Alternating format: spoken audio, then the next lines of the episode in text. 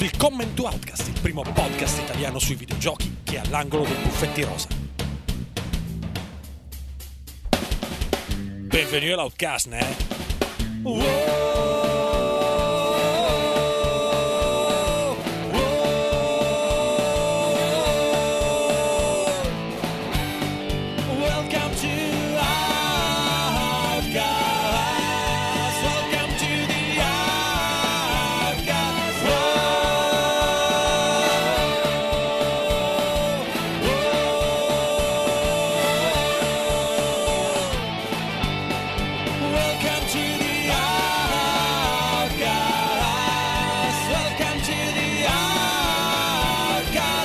Amiche e amici di Outcast, ben ritrovati e ben ritrovate. Io sono Alessandro De Luca. Con me oggi ci sono ah, aspetta, Alex Camilleri, Ciao. eh, Stefano Calzati Ciao a tutti. e Francesco Tanzillo. Hola, E siamo qui per parlare incredibilmente. Outcast è un, vi- è un sito di videogiochi e parliamo oggi di videogiochi. Ogni tanto. Ogni tanto sì. ogni tanto Eh, capita. Per dare un riferimento temporale, oggi è martedì, è la sera del martedì 22 marzo, quindi Elden Ring eh, è, è- è un mese po- post Elden Ring, dopo Elden Ring, quindi D puntato E puntato R puntato. Eh, e siamo qui per parlare in scaletta, vedo che abbiamo quattro giochi per parlare adesso qui per chi ci segue in diretta su, su- su Ah. Twitch, però poi in, eh, se non ho capito male Geopep attaccherà un paio di uno o due segmenti aggiuntivi che comunque vedrete nella scaletta se ci sono quindi noi non lo sappiamo ancora voi nel futuro lo saprete sbaglio, abbiamo sicuramente un triangle strategy in canna e eh, forse un tunic, no chissà. è vero forse c'è Tunic. Scopritelo. Mistero. Esatto. Comunque guardate, sono, sono i gatti. bonus se avete pagato su, su Patreon avete accesso ai bonus ai, ai- ai contenuti extra se no niente comunque cominciamo quella che si pronuncia probabilmente una puntata abbastanza lunga perché sono quattro giochi tutti pregni fregni pregni e fregni Fregni. Comi- cominciamo con eh, uno, cioè, vabbè, sono tutti titoli importantissimi, con Gran Turismo 7, ne parlano Alex e Stefano che, eh, che ci hanno giocato, quindi la par- il palco è il vostro. Ok, io comincio. Vai Alex, vai Alex. Eh, sì, bene. ho- troppe ore già sto perdendo in Gran Turismo 7. eh, troppe eh, sgommate, troppe gare di sparo. Eh, no, molto bene, molto molto bene a mio parere. Eh, non fosse per il fatto che per tipo 30 ore è andato offline totalmente in tutto Quella è- l'universo. È una cosa inconcepibile fare un gioco always online. Poi non, non- non serve, non- è una, è una diciamo fissa che- di, di, di, di Kazunori Yamauchi. Allora, forse per dare un po' di contesto, sostanzialmente Gran Turismo 7 come Gran Turismo Sport ehm, è praticamente si basa quasi al 100% sulla connessione ai server di Polifoni. Eh, quindi sostanzialmente se tu non sei connesso a internet puoi fare pochissime robe, ma in tutto ciò se i server di Polifoni non sono disponibili praticamente Basta. non puoi fare niente. Quindi Eh, Puoi guidare una Swift, però. Si Sì. può giocare offline, però hai una versione No, profondamente tipo- tagliata del gioco, mi sembra, ok? Cioè, è, è una versione che in realtà una demo. cioè, Cioè, sì, dovrebbe essere praticamente illegale mettere sulla, cioè, sulla custodia, loro ti dicono che può richiedere, cioè che è o- opzionale la connessione on- online, che in realtà è una cosa tipo illegalissima. Se, se tu vai a vedere la differenza tra il gioco disponibile offline e quello online, in modalità offline sostanzialmente puoi fare delle gare arcade semplici con, le- con i veicoli e, tra- e i tracciati che hai già sbloccato. Quindi se tu hai appena iniziato niente. non è praticamente un cazzo di niente. Eh, e puoi fare delle garette in un- questa nuova modalità Music Rally, in cui sostanzialmente eh, giri in macchina al ritmo di canzoni brutte. Però se i server sono tipo offline, musica classica se i server remixata dance. sono offline, non va, ne, non va in, proprio cioè, al 100%, quindi i server comunque devono essere online. Quelli. Sì. Il problema Allora, è che anche il salvataggio è legato all'online, cioè quindi non puoi, cioè, non puoi salvare progressi in caso. Non puoi tipo dire nel frattempo guadagni un po' di crediti. offline, esatto. No. Ah, ok, vabbè. Comunque sì, scusa, era giusto per capire, Sì, sì, magari c'è qualcuno che vuole giocare anche offline. Non fatelo, Sì, è ma, impossibile. ma co- considera, non puoi nemmeno fare le licenze, le, come che si chiamano, le, le patenti, le guida, patentizioni, sì. eh, le patenti, non puoi fare praticamente nulla. Niente. Eh, chiaramente uno diciamo non mette in conto che i server possa- possano andare offline per E però le 30 ore, manutenzioni... però di fatto è successo già proprio a tappo a inizio. eh, Sì, quindi è abbastanza traumatica come cosa, diciamo, in tutto ciò la cosa è andata ancora peggiorando col fatto che nonost- eh, non solo hanno messo in, in pausa i server tipo per 30 ore, ma per di più hanno reso ancora più difficile ottenere veicoli. Fai finta che ci sono delle gare e le gare ti danno, che ne so, 500, eh, 60.000 crediti. Ora in questo update li hanno tagliati tipo a 30.000 crediti in diverse gare. Eh, una delle lamentele principali era quella che eh, fosse abbastanza difficile ottenere crediti e quindi diciamo così seco- come seconda mazzata hanno deciso di rendere ancora più eh, difficile l'ottenimento. Hanno detto, ah sì, vi sembra difficile prendere i crediti? Guardate adesso. sì, tra l'altro io sono sempre sfigatissimo perché ha questa meccanica tipo della se fai tipo tot cose al giorno ti dà questa sorta di slot machine in cui puoi avere i premi e ci sono ti- sempre tipo 5 cose tra cui tipo i, i crediti dei poveracci tipo 1000 crediti o 5000 Ah, ma li prendo allora non sono sempre l'unico. Allora... Avete descritto la mia esperienza di gioco su Forza Horizon, dove a quelle cazzo di ruote della fortuna non sia una volta, Sì. una che mi esce una cazzo di macchina. No, ma seriamente in GT7 ho avuto veramente la percezione proprio, non so, mi sembrano proprio È tarate truccato. È truccato. al centro.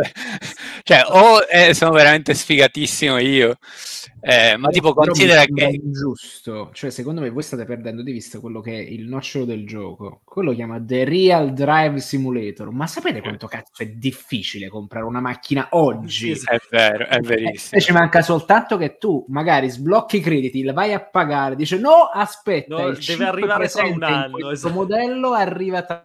Mi Ma allora, eh, molto simulativo in effetti. In realtà ci sono, diciamo, c- c'è un concetto che è abbastanza interessante, ovvero quello che eh, loro vogliono provare a trasmettere questa percezione di rarità dei veicoli. Cioè, chiaramente loro dicono se è un veicolo di lusso, noi vogliamo che venga realmente percepito come una cosa di lusso e che quindi non, non difficile da esce così raggiungere. eh, difficile da raggiungere. Ovviamente, per quanto possa essere interessante come ragionamento, c'è anche chi compra Gran Turismo 7 perché cazzo vuole la macchina di lusso ma non se la può permettere in, in- nella No. realtà e quindi vorrebbe averla. Quindi sostanzialmente sei no. stronzo due volte perché pure nei videogiochi sei un poveraccio che non puoi comprarti la macchina di lusso. Invece no, chi vuole giocare a questo modo perché non è lo spirito di Gran Turismo gioca a Forza Horizon. Esatto, Forza Horizon esatto, che te le esatto. tira in faccia. Sì. Non- non subito, entravo subito le più po'. potenti subito. Esatto. E non entravo da un po', mi sono trovato tipo cinque macchine che mi sono state consegnate come regali. Oh, ma che di è sta roba? Cioè, Ma che poi in realtà la.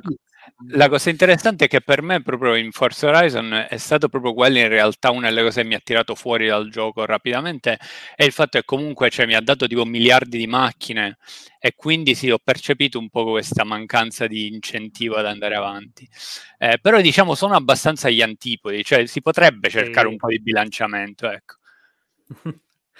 Totalmente, no, c'è da dire che effettivamente il, quello, quello che Gran Turismo 7 fa incredibilmente bene è dare un senso di progressione al single player che non si vedeva da anni, secondo me, nel genere. Cioè, l'hanno gestita in maniera veramente pazzesca tramite questa novità del, del caffè, che è questo luogo magico, è tipo Animal Crossing delle automobili. dei ricchi automobilisti dei ricchi automobilisti con questo barman super elegante che ti dà delle missioni che diciamo che principalmente ti, ti chiede di ottenere determinate macchine tipo mh, tre Ferrari iconiche piuttosto che tre auto giapponesi degli anni 90 iconiche, così, e tu le puoi ottenere sia comprandole sia vincendole in gara. Quindi diciamo che per le, le, auto che il gioco vuole darti le puoi trovare anche senza spendere un credito. Quindi, eh, il, il, problema si, si, fa con le leggendarie, che sono veramente veramente leggendarie. Hanno adottato il sistema di rarità tipo World of Warcraft, blu, viola, arancioni. E sai che una roba, una roba del genere non ci va troppo distante. E ehm, effettivamente, cioè, è la cosa che secondo me salta proprio all'occhio, salta alla mano anche, è come siano riusciti a dare dignità a tutte le macchine che hanno messo nel gioco. Cioè, tu inizi veramente dalle utilitarie, come dalla classica Sunday Cup, ehm, e cavolo, cioè, eh, sono belle da guidare lo stesso. Cioè, una Clio è bella tanto quanto una Ferrari da guidare. E questa, secondo me, è una cosa che ci riescono solo loro a farlo. Cioè, mh, io ho giocato veramente decine e decine di racing in questi anni qualcosa come Gran Turismo 7 è difficile da, da, trovare. Non so tu, Alex, cosa ne pensi? Sì, ma più che altro c'è anche per me con Gran Turismo è sempre anche quella questione di presentazione, cioè nel senso che sì. Gran Turismo è sempre talmente è museo, diverso, un, cioè sì, sfilata. entri e c'è questa musichetta da lounge bar sì, sì, o da porno, oh, sì. o da, o da porno, porno, diciamo una delle due. eh, e sostanzialmente quindi cioè, qualsiasi cosa fai, anche dici vado a lucidare la mia macchina, esatto. cambio, cioè, cosa... ti senti proprio un signorino. È il titolo di un porno, tra l'altro. Vado a lucidare. sì, vado a lucidare la macchina. Giusto. Eh, quindi sì, cioè nel senso secondo me rimane abbastanza imbattibile anche proprio da questo punto di vista di presentazione che per me fa molto, cioè realmente cioè, lo trovo proprio attraente eh, da, proprio sì, da questo punto di vista. Più anche tutto il lato ehm, circostanziale, ad esempio tutta la modalità fotografica. Beh, eh, cioè, sarebbe lì è il dramma. Ore, sì. cioè, quello è il mio dramma perché io tipo, che ne so, a mezzanotte dico ok, ba- allora ci sono due versioni de- delle mie serate con Gran Turismo. Versione 1 è che tipo a mezzanotte dico non sono ancora così troppo stanco, provo a fare quest'ultimo oro in questa, in questa gara e finisco tipo alle 3 del mattino a, a, a, prendere tipo l'oro per tipo mezzo millesimo di secondo. L'altra versione è che a luna di notte dico vabbè faccio una foto sì. e sono alle 3 del mattino a fare le cazzo di foto ai cerchioni eh, della Clio. Quindi cioè, sì, cioè, abbastanza incredibile. Comunque mi sembra chiaro che la missione di Polifone sia quella di farvi giocare fino a che non esce il prossimo Gran Turismo tra dieci anni. Cioè, ah, questo beh, è il poi... gioco di macchine che saldereste nell'hard disk della vostra sì. Io no. sì, sì, sì, totalmente. E poi, nel senso, è già annunciato che arriveranno tracciati, macchine, nuove missioni, perché appunto poi c'è, c'è, proprio tanto da giocare, c'è tanta ciccia, oltre alle patenti classiche, tornano le missioni che mi sa che l'avevano messe nel quinto capitolo la prima volta, una roba del genere. Eh, quindi c'è gare molto circoscritte con obiettivi molto precisi, molto arcade spesso, eh, e in generale c'è, ha, ha molto un'indole arcade, secondo me, perché non è un caso che abbiamo deciso di impostare tutte le gare principali della storia, chiamiamola storia, eh, ad inseguimento, cioè non c'è la possibilità di fare qualifiche, si parte sempre per ultimo, sempre in rimonta, è quasi è, è Ridge Racer simulativo praticamente. Oltretutto ci sono, c'è la, la, possibilità poi di creare gare personalizzate con partenza in griglia e secondo me è giusto provarle perché mh, lì, solo lì si può notare il lavoro sulla, sulla, nuova intelligenza artificiale, che non è ancora la famosa Sophie, ma comunque c'è stato un gran cambiamento, un gran miglioramento rispetto ai capitoli, capitoli precedenti, soprattutto agli alti livelli di difficoltà, è veramente gustosissima. Beh, battagliare al, all'ultima staccata è veramente super interessante, secondo me. Sì, l'altra questo, cosa... Una domanda che volevo farvi io è, è il primo gioco di guida serio che esce su PlayStation 5, giusto? Diciamo di sì, eh, diciamo allora, che lo sfruttava molto bene eh, le caratteristiche di DualSense anche Rai ecco, 4. appunto, volevo chiederti DualSense, la vibrazione... Beh, Rai 4 lo sfruttava bene anche Formula 1 2021 sì, fatto molto eh, quello bene. non l'ho provato. Sapevo esattamente il controllo del cioè sapevo esattamente la, quando la macchina stesse perdendo aderenza perché certo. le vibrazioni mi davano la sensazione che qualcosa stesse andando per i fatti suoi. Quello era Se non erro, bene. anche Assetto Corsa ora è arrivato forse proprio ora sì, su, sì, pochi giorni su PS5, fa. pochi giorni fa. Con, sì. teoricamente cioè, io tra l'altro ce l'ho qui imbustato perché figurati se c'è avuto tempo di giocare. Cioè, però dicono anche quello sia stato sia fatto molto figo. Tra l'altro, Beh, sempre cioè, elogiando il lavoro che hanno fatto sul DualSense. Sì, sì. Eh beh, cioè, nel senso, io penso che Yamauchi sognasse un controller del genere da, dal 96, cioè, eh, eh, ha fatto un lavoro incredibile. Cioè, sì, ma fa, cioè, fa molta differenza, sì. cambia veramente cambia molto, cioè proprio una percezione del veicolo impensabile, soprattutto il controller. Ma poi avvicina tantissimo il concetto di simulazione a un gioco, a una, una fruizione pop come quella via pad. Cioè, anche se non hai il, il volante, cioè ci sono giochi che se non hai il volante, come appunto Assetto Corsa, perdono, cioè è ovvio. Invece cioè, Gran Turismo 7 eh, è fantastico, cioè ha, un, ha una guidabilità pazzesca Uh, le caratteristiche di DualSense fanno la differenza in tutto, cioè non so Alex se uh, sicuramente avrai notato nel tracciato di Tokyo quando passi sulle canaline eh, di scolo, sì. cioè che le senti, eh. cioè, ne, quelle, quelli sono dettagli che a me fanno ma, ma, anche il solo, ma anche il solo passare sul cordolo sì. e sentirlo anche proprio lievemente, cioè ti dà proprio una percezione molto diversa della, proprio della tua posizione sul tracciato. Sì, sì, eh, sì. quindi ti dà una sensazione molto. di spazio proprio, che è straordinaria. Unita poi alla, alla, visuale in soggettiva, che secondo me è gestita benissimo, perché non, è, non sei una telecamera, sei effettivamente un personaggio dentro una macchina che viene sballottato a destra e a sinistra, quindi anche lì ti dà molta, molta fisicità al, a, a livello sensoriale. Sì, per me il, il, il, momento principale in cui sono rimasto abbastanza a bocca aperta è stato proprio la prima gara sul bagnato. Eh, è stato abbastanza, cioè, sinceramente è stato quasi emozionante proprio come esperienza perché Mani non solo, non solo era abbastanza, c'era un certo livello di tensione, ma in tutto ciò soprattutto con la visuale dall'interno del veicolo hai questi rumori bellissimi tipo della pioggia proprio che eh, sembra quasi, cioè, molto molto immersivo, più a, a tutto questo sistema volumetrico delle, delle scie d'acqua, per sì. cui tu realmente se sei dietro a una macchina, non vedi, non vedi un cazzo, e, cioè proprio, ma niente il che aggiunge proprio a, va ad aggiungere a questa sensazione di, eh, sì, di tensione, di adrenalina. È stato veramente molto, molto bella come esperienza. Oltretutto, le, le, le pozzanghere sono gestite in maniera dinamica e vanno a eh, riempire proprio gli avvallamenti del tracciato. Quindi tu trovi sì. proprio le pozzanghere e poi avrai notato che si sentono proprio anche a livello sì. audio e fisico, cioè sì, vabbè, è proprio una roba vera, esatto. Eh, sì. sì, è pieno di questi tocchi di classe straordinari, anche il meteo dinamico per fare un esempio, eh, è una tecnologia comunque che eh, gestisce tutto in tempo reale, poi vabbè, nelle gare, quelle principali, è scriptato perché non è che capita a caso, tipo al Nürburgring quando negli ultimi chilometri comincia a diluviare e tu non hai le gomme giuste, è un casino.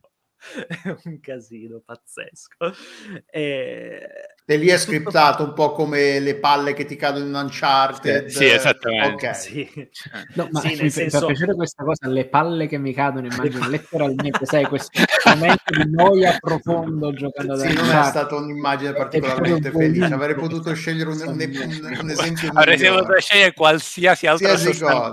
Ma sì, avevo pensato, sai, Indiana Jones, quando c'è la palla che lo, incor- lo ricorre nel tempo esempio, avevo pensato a quella cosa. La famosa palla che mi sono espresso un po' male, però. Diciamo. Ed era in effetti una grande metafora del teschio di cristallo che si avvicinava all'orizzonte e che nessuno ha saputo cogliere all'epoca.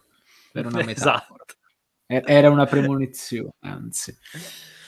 Oltretutto un'altra cosa unica, e, cioè vabbè unica no, lo puoi fare anche in altri giochi, però molto soddisfacente è riuscire a crearsi la macchina che si vuole, nel senso se vuoi una macchina da drifting puoi farlo, puoi crearti una macchina da drifting, se vuoi crearti una macchina da rally, che oltretutto ci sono pochissimi tracciati da rally, ma è fatto molto bene questa volta il, lo sterrato, secondo me, eh, puoi farlo ha tutto tutto questo sistema di modifiche, di mh, mhmm, parti da aggiungere, da togliere, da modificare, che eh, lo trasforma proprio in un bel giocattolo racing per chi ci vuole mettere le mani dentro.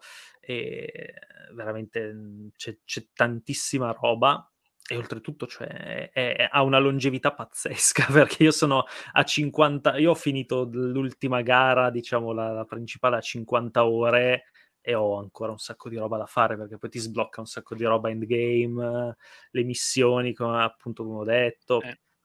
veramente tanta roba tanti tracciati anche anche se da quel punto di vista sinceramente sono rimasto un po' deluso dalla selezione iniziale sapendo che tranquillamente poi ne arriveranno altri, altre carrettate che di nuovo mi pare che ci siano solo i, i remake di Trial Mountain sì, e, sì. Deep Forest gli altri sono tutti Credo. da sport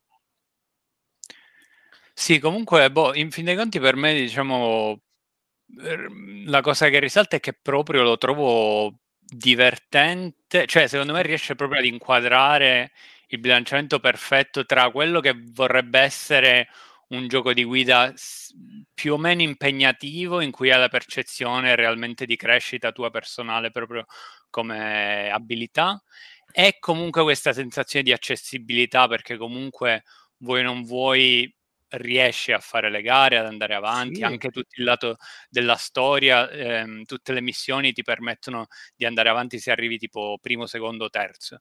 Quindi già diciamo tutto questo lato è molto molto è accessibile. Quindi sì, molto molto bene se non fosse appunto per sti cazzo di server eh, illegali.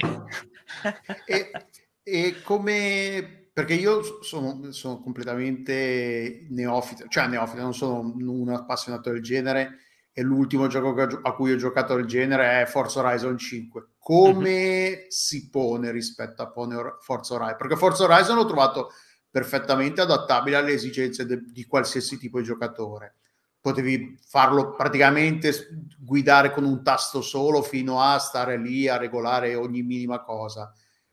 Gran Turismo rispetto a Forza Horizon, che tipo di gioco è? Che arriva da Forza Horizon, si, si ritrova o spaesato, magari invece perfettamente a casa in Gran Turismo? Eh, allora, sono due modelli di guida un po' diversi, però tendenzialmente è una simulazione molto pop, cioè n- non è un gioco complicato, è-, è complicato se vuoi rendertelo complicato, se togli gli aiuti, se aumenti il livello di difficoltà, eccetera, però è super accessibile secondo me. Certo, non è così proprio arcade come Forza Horizon. Sì, è meno roba... cazzaro, diciamo, esatto. di ora, c'è meno tipo, dai, andiamo a sgommare, eh, perché comunque non vuoi la struttura è quella di certo. eh, corse, numero di giri su tracciato, eh, però comunque sì, ehm, è difficile più o meno da rispondere, soprattutto dal punto di vista, cioè, ad esempio io rim- rimuovo molto dei, eh, rimuovo gran parte dei, degli aiuti, ehm, ma credo proprio che comunque rimanga molto molto accessibile. Secondo me si presenta più un pelo più impegnativo e serioso, un po' più strutturato. Più pettinato. Sì, sì più pettinato, sì. Però sì, cioè, molto, molto, secondo me è molto accessibile per tutti, anche perché non, non potrebbe essere altrimenti. Cioè, è Gran Turismo, è uno dei racing più venduti al mondo e non, robe troppo estreme non ne può fare. È ovvio che più poi se hai il volante, se hai tutto, il play seat diventa un altro sport. Più l'altra cosa che funziona bene anche dal punto di vista di accessibilità è trovare magari anche un audience che non è proprio quella che ama i giochi di guida e che comunque tutto il lato del single player comunque ti introduce proprio al mondo delle macchine, ti dice certo. ah questi veicoli si chiamano così perché XYZ hanno avuto un'influenza negli anni 70, 80 e 90, quindi diciamo riesce anche a... Proprio questo aspetto storico. Sì. sì. Sì, sì, te lo a me piace un proprio... botto, tra l'altro, perché è una roba reale, non è questa, quella sì, lore sì. pompate a caso di cui parleremo più avanti.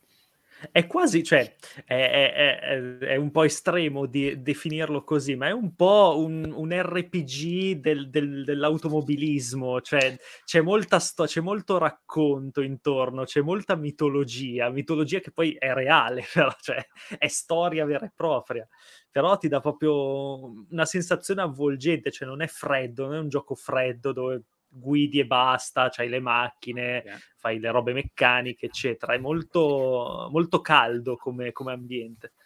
Ma in fin dei conti, secondo me, la roba giusta che serve in un momento storico in cui le macchine sono viste come, sai, que- le cattive. Eh, ne sì. parlavamo già quando facemmo quel, quel piccolo pod- sì. podcast che chiamavamo Autocast 4 ruote. Eh, cioè, sostanzialmente è questa cosa che fa qui è una cosa che ho letto ovunque e i, i, vari pareri che ho sentito sono stati proprio di questa ondata di amore e di affetto che riceveva, no? Chi si ricorda i, il padre, perché poi sai, questo, il rapporto che solitamente uno ha con la propria auto è dovuto anche tipo all'approccio del padre che insegna il figlio a guidare, sai, questa, questa questa sfera di affetti che poi diventa esatto, un rituale di passaggio dalla, dalla, dall'adolescenza alla maturità attraverso comunque un genitore che ti strada per una via che sai che tu prenderai e andrai probabilmente a farti malissimo. Cioè, è una roba fortemente emotiva. Andrai contro un albero. Esatto, o sbaglierai una curva e ti schianterai in faccia a un muro. Sono cose che capitano, insomma. Però il punto è questo. Adesso invece ci sta tutta una narrativa dell'auto che è cattiva, la benzina che costa tanto, auto a benzina sei una merda perché inquinano tanto il gasolio, peggio ancora la morte. Ci, si, si tende tantissimo a a trasformare le macchine in, in smartphone su ruote, mentre invece l'importanza di farti vedere effettivamente tutta quella parte meccanica i pezzi che hanno quei valori di componentistica effettiva, che non è che è un optional che tu metti tutto, barri e pensi che la macchina migliori in maniera automatica. Cioè, deve essere sta... bilanciato. Esattamente, come non ti serve avere tipo un V12 se la macchina pesa uh, eh, 40 tonnellate, comunque guiderai poco. Cioè, sono cose che secondo me sono anche didattiche e questa cosa comunque ha secondo me la fa bene ed è forse la cosa che da giocatore che Gran Turismo non, non l'ha mai giocato è la cosa che mi attira di più perché a me piacciono tantissimo le auto e il potenziale enorme che hanno a discapito della narrativa contemporanea che se ne fa. Sì. Eh, una cosa e... a proposito della narrativa delle, delle, delle, delle auto il, le auto moderne viene detto che se sono ibride, se sono, hanno il motore elettrico, c'è questa cosa nelle, le, nelle auto moderne? Viene detta, viene, o sem- semplicemente la Yaris, se una Yaris ti dice che è una Yaris 1100 di cilindrata è finita lì. E tra l'altro si sente la differenza, il motore, il rumore, tutte queste cose qua. No, no, la, ogni, cioè la, cosa che, la cosa adorabile di Gran Turismo è che ogni auto è presentata come un pezzo unico, cioè quindi nella descrizione tu hai tutto, cioè nel senso... È, è l'unica molto, molto quella che stai comprando tu, è l'unica Yaris mai creata. pezzo unico. È come no, la spada Vorpal di Dungeons and Dragons, ce n'è una. Però sì, cioè, sono cose che, che, il gioco spiega e ci tiene a spiegare anche. Okay. Ma, ma, anche lo percepi, cioè se ci sono alcune macchine elettriche e le guidi e proprio ti viene da piangere perché tipo non cambi la marcia, eh, eh, sì, tipo fanno il rumore brutto. Quindi ah, cioè, proprio di, di nuovo, questa volta però sussurralo per favore. no, ma è, è vero, cioè comunque si percepisce molto tutti questi aspetti sono molto presenti. Sì.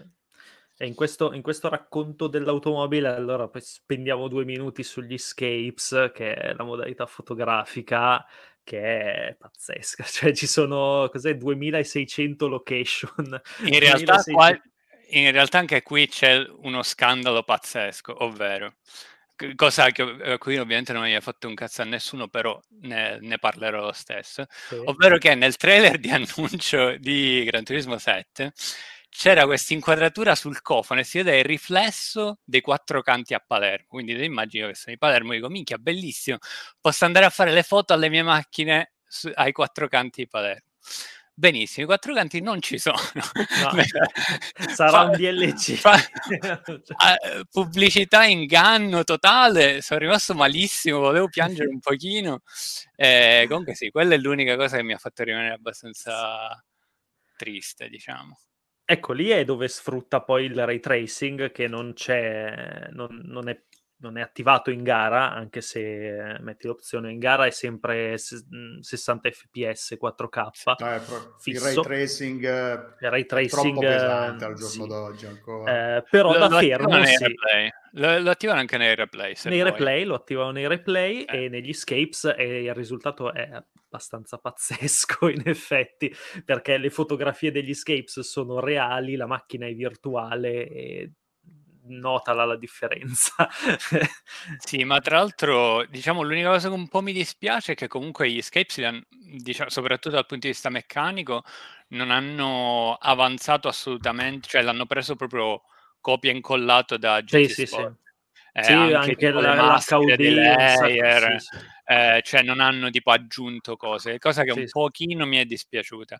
Però comunque, soprattutto se una persona è appassionata di fotografia, è realmente è come se fosse proprio un'applicazione in sé di fotografia più post produzione eh, fatto benissimo, che magari anche abbastanza eh, impaurisce magari una persona che non ha che non sa come funzionano le macchine fotografiche, perché di fatto ti espone tutti, tutte le caratteristiche eh, tecniche della fotografia.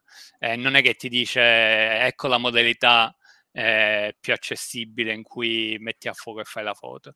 Eh, però per, soprattutto per persone che eh, apprezzano e amano la fotografia è penso, almeno dal mio punto di vista, è la, la, modalità fotografica più bella che io abbia mai avuto in qualsiasi videogioco, proprio perché in realtà ti dà questa flessibilità che magari non hai motivo di avere in tanti altri giochi, diciamo.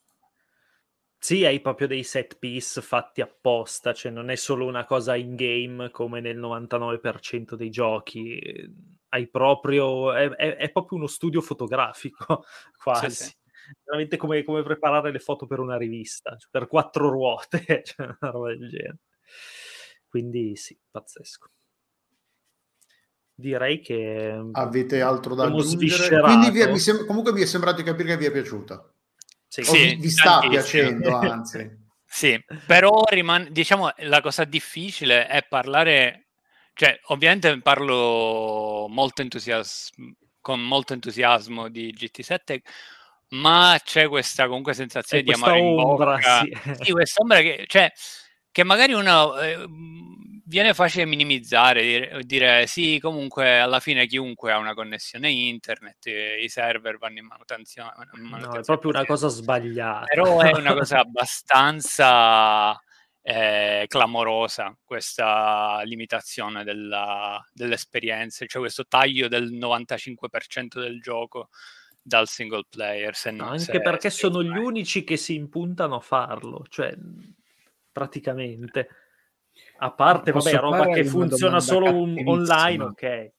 Sì, vai, vai. È proprio la domanda stronza. Proprio. Allora, dovete scegliere di salvare dall'apocalisse che avverrà a breve probabilmente, soltanto un gioco tra Gran Turismo 7 e Forza Horizon 5. Fate la vostra scelta. GT7. Io subito GT7. Eh, ah, ma per preferenza hanno avuto proprio. io non ho, non no, no, pensavi di porgli sto, sto quesito per quanto amo Forza 5 no in realtà sì per me è una questione proprio di affinità non perché Forza 5 cioè mi è piaciuto molto Forza 5 ma è proprio un'altra esperienza completamente sì. Comunque dalla chat Infrid che salutiamo fanno, sottolinea che sottolinea, ci, ci suggerisce che magari non avranno messo i quattro canti perché i cittadini si sono lamentati per il traffico parallelo. È un'ottima motivazione. Sempre giusta. E bene, sì, direi che abbiamo finito con GT7 con un, agile 40 minuti circa, mezz'oretta di, di discussione. per cominciare non è male, però no, comunque non è per dire che siete andati lunghi, va benissimo. Cioè, se, se, i giochi, se non parliamo ta- tanto dei giochi belli, cioè, è meglio parlare delle cose belle che delle cose brutte. Il prossimo gioco in... Io vi saluto allora, raga.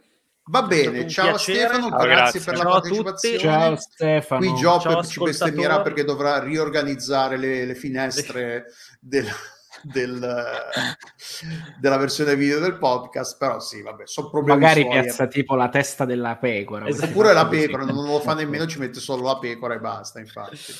Buona continuazione, ragazzi. Ciao, ciao Stefano. Ciao. ciao. ciao. Passiamo io e Alex. Dobbiamo parlare un po' di. Dobbiamo, vogliamo un po' parlare di Lost Ark.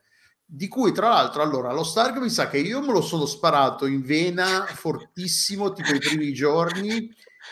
E invece tu hai avuto un approccio più da maratoneta. Io ho fatto lo sprint e ho sbattuto contro tutti i problemi sì. di server, code, cazzi e mazze che ci sono stati al lancio mentre tu hai avuto un approccio più probabilmente più sano e più, più saggio di me e quindi eh, mentre se il gioco non andava facevi delle altre cose evitavi di incazzarti mentre al contrario di me quindi lo Stark che cos'è? un MMORPG eh, prodotto da sviluppato da Smilegate eh, no, pubblicato se non sbaglio da Smilegate in, in Corea però è sviluppato da Tripod Studio se non ricordo male e pubblicato qui in Europa da Amazon Games dato Amazon Games, reduce dal, succe- dal virgolettone, il grande successo, lancio il grande successo di New World, altro MMORPG.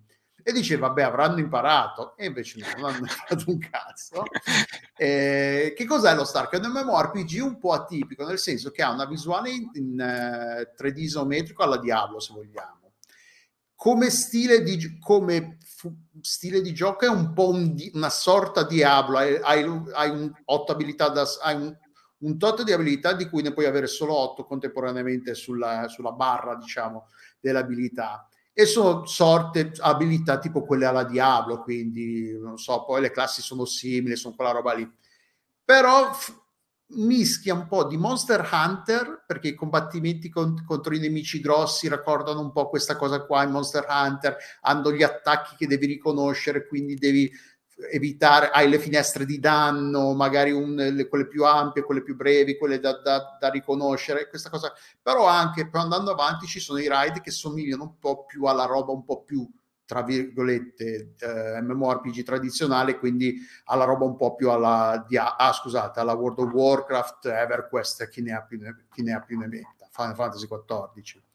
Eh, quindi è un po' un misto. In tutto questo c'è il, il business model che è un free to play, e quindi c'è sempre questa ombra incombente del fatto che hai la sensazione che il gioco sia, sia sempre lì pronto a tirarti dentro brutalmente nella, nella, slot machine, perché il free to play alla fine sono tutti slot machine. La differenza sta dove l'hanno nascosta la slot machine. In Lost Ark la slot machine è il sistema di potenziamento dell'equipaggiamento, perché non c'è un, drop, un sistema di drop classico degli oggetti che trovi, set di oggetti, no. Tu droppi il, diciamo, tieni l'equipaggiamento e poi devi hai, devi accumulare materiali che sono sempre più scarsi e te ne servono sempre di più per potenziarli. E per il potenziamento più sei avanti nella, nella scala del potenziamento più è bassa la possibilità di, di riuscire a potenziarli. A ogni fallimento tieni un 2% in più se non sbaglio. Tipo se non ricordo male e a livello alto hai tipo parti dal, dal 20 o dal 30% una roba ridicola forse anche peggio. Quindi hai questa, e la slot machine magari ti dice culo e, hai, e riesci a fare il primo potenziamento al 20, dal 20%, al primo colpo al 20%, però magari ti dice sfiga, arrivi fino al 90% senza un successo, quindi e quella è la slot machine di, free, di... E ovviamente ogni volta che provi perdi le risorse che avevi. Eh sì, le risorse se, le, le, van, le, spendi sia in caso di successo che in caso di fallimento. Uh, quindi io ci ho giocato tanto, adesso ci, ci gioco eh, molto rara, cioè, loggo tutti i giorni per le, le, le ricompense giornaliere e per fare un po' di roba nello stronghold, nella, nella, nella, diciamo, nella sezione di uh, alla Animal Crossing di, di Lost Ark. Però tra, tra Destiny 2 e Elden Ring non ci ho più dedicato più molto tempo. Tu invece? Uh, io sostanzialmente, come hai detto bene all'inizio, io ho cominciato abbastanza piano, nel senso che allora, io ho avuto anche abbastanza fortuna, secondo me, perché sono entrato in un server quando ancora non c'era il secondo server della regione europea, eh, ma in questo server io ho avuto relativamente poche difficoltà. Su che server sei tu? Eh, Procione. Prochion con, pro, con la Y, eh, sì, Prochion, Procione si chiama. Eh, sì, ehm, sostanzialmente io ho giocato, credo, una sessantina di ore eh, in totale, quindi non troppo, cioè, cioè eh, dipende ovviamente con chi parli. In, in termini assoluti è abbastanza eh, bassa come tempistica. E, ehm, e ho praticamente staccato una volta, mi sono ho staccato abbastanza dopo aver raggiunto proprio il livello 50, che è quando ti presenta tanti nuovi sistemi di gameplay che magari sono abbastanza per una persona come me che non ama il genere, non eh, ama diciamo queste tipo mille menu, mille sistemi tutti insieme. Per me quello è stato un momento un poco di panico in cui io proprio riconosco che quelli sono i momenti chiavi in cui proprio io riconosco che è molto probabile che io molli in quel punto lì. Ehm, che classe hai scelto? Per... Eh, sorcerer. Ok, la, la, maga, diciamo. La maga, sì. Ehm, quindi sì, cioè in tutto ciò l'ho giocato principalmente in compagnia di un amico. E, e in realtà mi ci, cioè, l'ho trovato abbastanza, abbastanza cioè, quasi a livello di droga pesante. Eh, proprio per come è strutturato eh, dal punto di vista delle missioni, del, del, loop, soprattutto ha questa cosa secondo me molto interessante, che ripeto non so quanto sia bella in termini assoluti, eh, però questa cosa che tipo ah, trovi una quest e eh, ti dice oh vai a parlare con questa persona che è a 5 metri da te eh, vai a parlare e ti dice ok completato e ti va vai a, torna a parlare con quest'altra persona. E quindi ha questi loop che sono tipo di uno o due minuti addirittura cioè sono proprio brevissimi. Non hai queste quest che che ne so, inizi la quest e sai che ci vogliono, che ne so, 20 minuti per arrivare alla fine. Tutta la fase iniziale ha questi loop tipo brevissimi che ti danno queste, questa sensazione di progresso tipo costante. Quindi ho trovato anche molto difficile staccare spesso perché dicevo, vabbè, dai, devo andare solo qui che ha 5 metri di distanza. Ah, vabbè, ora che fa? Non vado a. E poi trovare... quando finisci di parlare, ti, ti, vedi che appaiono i punti esclamativi delle 3-4 quest intorno. Esattamente.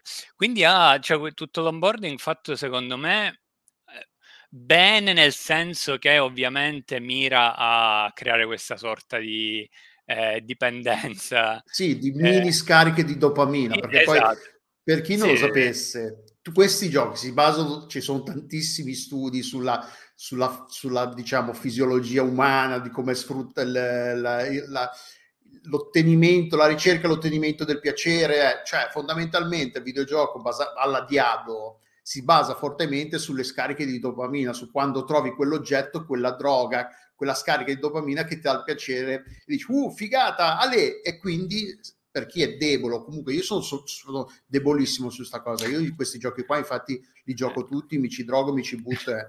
però sì, fo- crea dipendenza, crea questa cosa qua e sono fatti apposta, non è che è un caso, il primo Diablo sì è stato un caso che ha trovato magari questa cosa qui, adesso no, è fatta apposta. Ora, in questo momento sto immaginando tipo i, i pack shot dei videogiochi, però come le sigarette, attenzione. Ma sì, no, ma fare dipendenza guarda, e poi lo giri, è tipo Helu che fa, che fa queste, fa...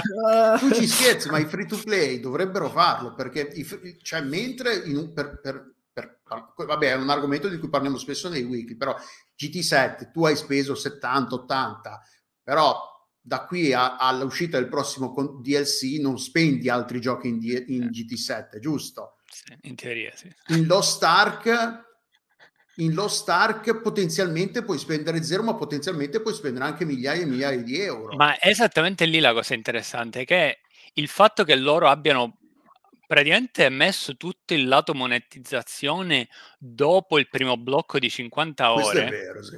Sostanzialmente ti dà questa illusione, cioè io realmente mi faccio il calcolo, ma io ho realmente speso 60 ore senza dare un soldo all'ecosistema.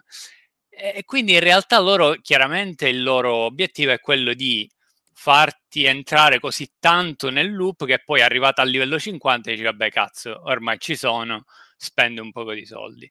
Eh, e si riaggancia abbastanza a quel discorso che facevo all'inizio che a livello 50 ti dà un bel po' di nuovi sistemi e nuove eh, cose da fare e, ed è lì che comincia un poco a introdurre questi sistemi che a cui loro più o meno provano ad agganciarsi per tirarti un po' di, di soldi, come magari anche è giusto che sia, perché ripeto, eh, dipende da quanto è, è in stile predatore eh, eh, questa pratica. Il problema, come, cioè il free to play dipende anche dove, quanto è separato quanto è separato la slot machine da, da, quando, gli, da quando, ti chiedono i soldi. Certo. Perché tu, in, in, mentre in un gacha il passaggio tra soldo e slot machine è immediato, tu dai i soldi per tirare la levetta del gacha che ti dà il personaggio. In, in lo Stark la cosa è molto più subdola perché tra il che tu gli dai soldi al fatto che poi effettivamente usi i materiali che hai comprato con quei soldi per, fa- per, fare il potenziamento. Ci sono diversi passaggi perché li compri cristalli, devi convertirli in, in non mi ricordo che cazzo di, di, valuta, poi li devi comprare sullo store o, o li compri sul, al mercato, lì sulla, all'asta, diciamo, al mercato dei giocatori. Sì. Quindi è molto subdolo in questa cosa qua perché ci, ti off- come fanno tutti i giochi del genere, offusca il più possibile quanto stai spendendo su un potenziamento è quello che alla fine è quello, perché se la gente sapesse nominalmente quanto gli costa un, ogni pool, ogni giro di slot machine, sì. avrebbe molte più, si farebbe molti più problemi a farlo, invece non lo perdi, per, cioè, ci sono tanti passaggi che perdi, cioè non riesci più a tenerne conto. Ma infatti secondo me diciamo la cosa interessante è che per me è stato proprio il tipico gioco free to play che ho per, cioè che mi ha dato questa sensazione di cioè, nel senso, io glieli avrei dati 50 euro upfront. Ma io glielo dati, è quello. Io, no, no, io sono, tra l'altro sono, sono coerente. Io pa- lo so, so come funzionano queste cazzate, eppure i soldi li do lo stesso. Sì, ma nel senso, proprio per il fatto che tutto quel lato iniziale è abbastanza disconnesso dalla monetizzazione. Io mi sono mm. quasi sentito, cioè a me non interessa tutto questo sistema di eh, loot box e cose varie, cioè, anzi mi repelle abbastanza proprio meccanicamente. Ehm, quindi in quel senso avrei preferito proprio poter ridare magari una somma eh, iniziale di accesso. Eh, cioè mi sento quasi sinceramente in colpa di, aver, di essermi fatto Beh, tra l'altro ce l'ha un sistema una, un pseudo, uno pseudo abbonamento perché se la cristallina ora l'aura cristallina, sì, sì. quella è una sorta di abbonamento perché ti dà sì. accesso a, a, tutta una serie di, di bonus, di, di quality of life, fa accesso tipo al, all'inventario comune in qualsiasi punto attraverso il pet, varie cose, e quello costa tipo una decina di euro al mese.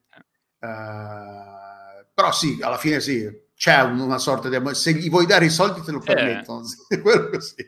provvederò Ehm, poi al di, al di là del lato monetizzazione, l'altra cosa che ho trovato molto bella è stata proprio, magari anche un po' kitsch, non lo so, ma secondo me la direzione artistica è abbastanza interessante, ovvero È che molto coreana, eh, eh. sì, è molto coreana, ma ti fa pass- cioè tu passi da, un, da livelli che sembrano proprio tirati paro passo da Diablo a ambientazioni sci-fi o a altri posti tipo che sembrano Final Fantasy eh, 9 steampunk, eh, steampunk c'è una varietà assurda ma soprattutto se non sbaglio correggimi se, mh, se sbaglio è stato tutto fatto con la Real Engine 3 e nonostante questo ha un, secondo me una resa grafica molto molto no no cioè, è ben fatto eh. tra l'altro sì. Qui è appena arrivato perché qua è uscito l'11 sì. febbraio sì. in Corea è fuori è disponibile ci stanno giocando da circa tre anni quindi è, eh, non è vecchio però è un gioco maturo diciamo così eh, quindi sì, l'ho trovato abbastanza ispirato, soprattutto ci sono state alcune delle missioni principali che realmente mi hanno stupito, cioè senza fare, diciamo, spoiler, anche se non gli fregherà.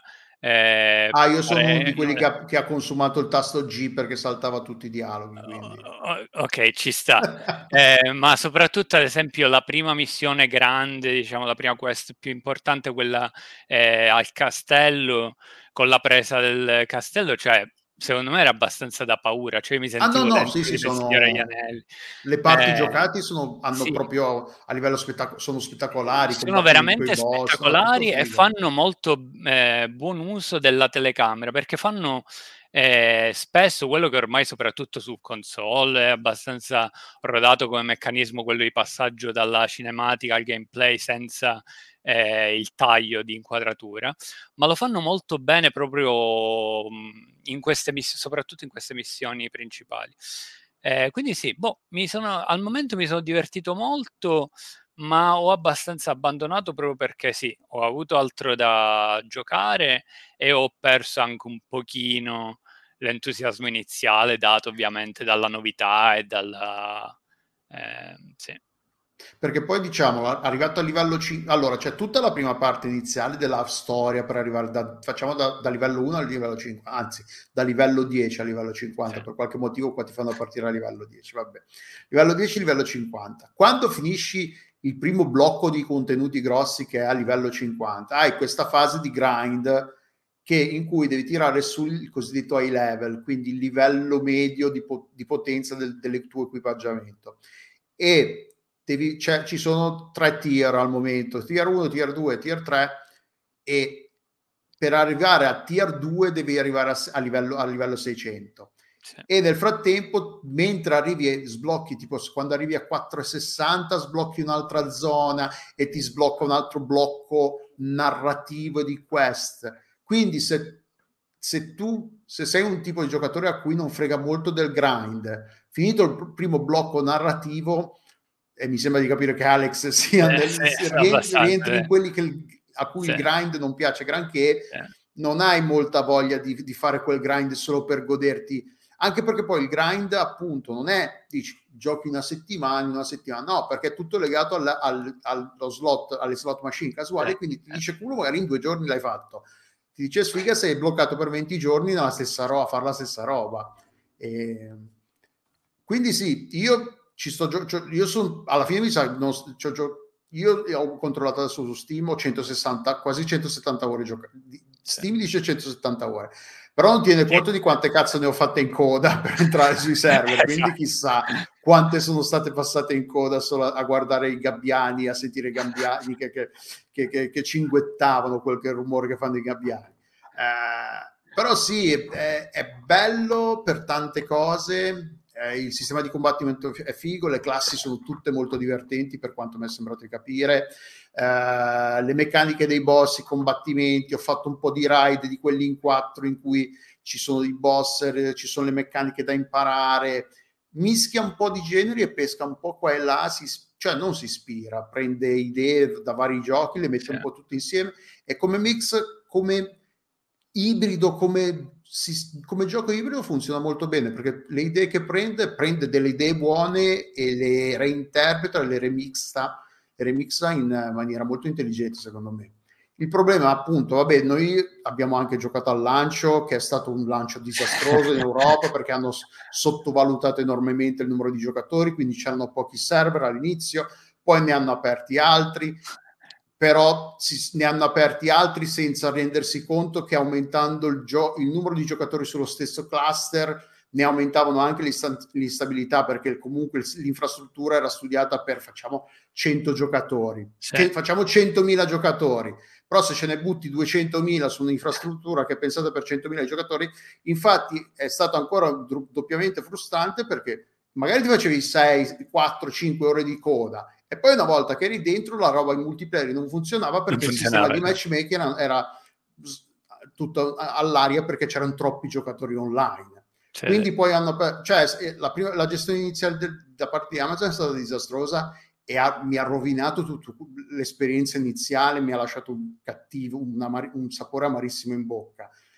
Però il, sistema, il gioco è valido secondo me. Eh, però se, poi se... è anche difficile consigliarlo perché sono quei free to play, non sai la fregatura, c'è sempre l'idea che, ti, che sia pronto a, a, fregarti in qualche modo con i free to play, eh, non lo so.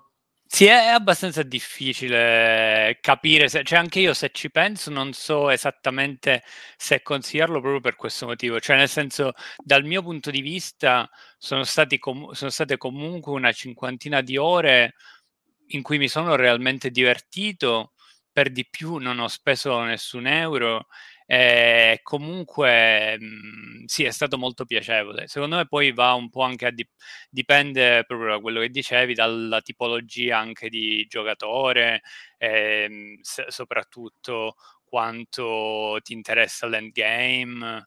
Eh, e quanto appunto tu sei disposto in realtà invece a, a droppare tutto quando ti rompi il cazzo e basta, cioè come al momento ho fatto io.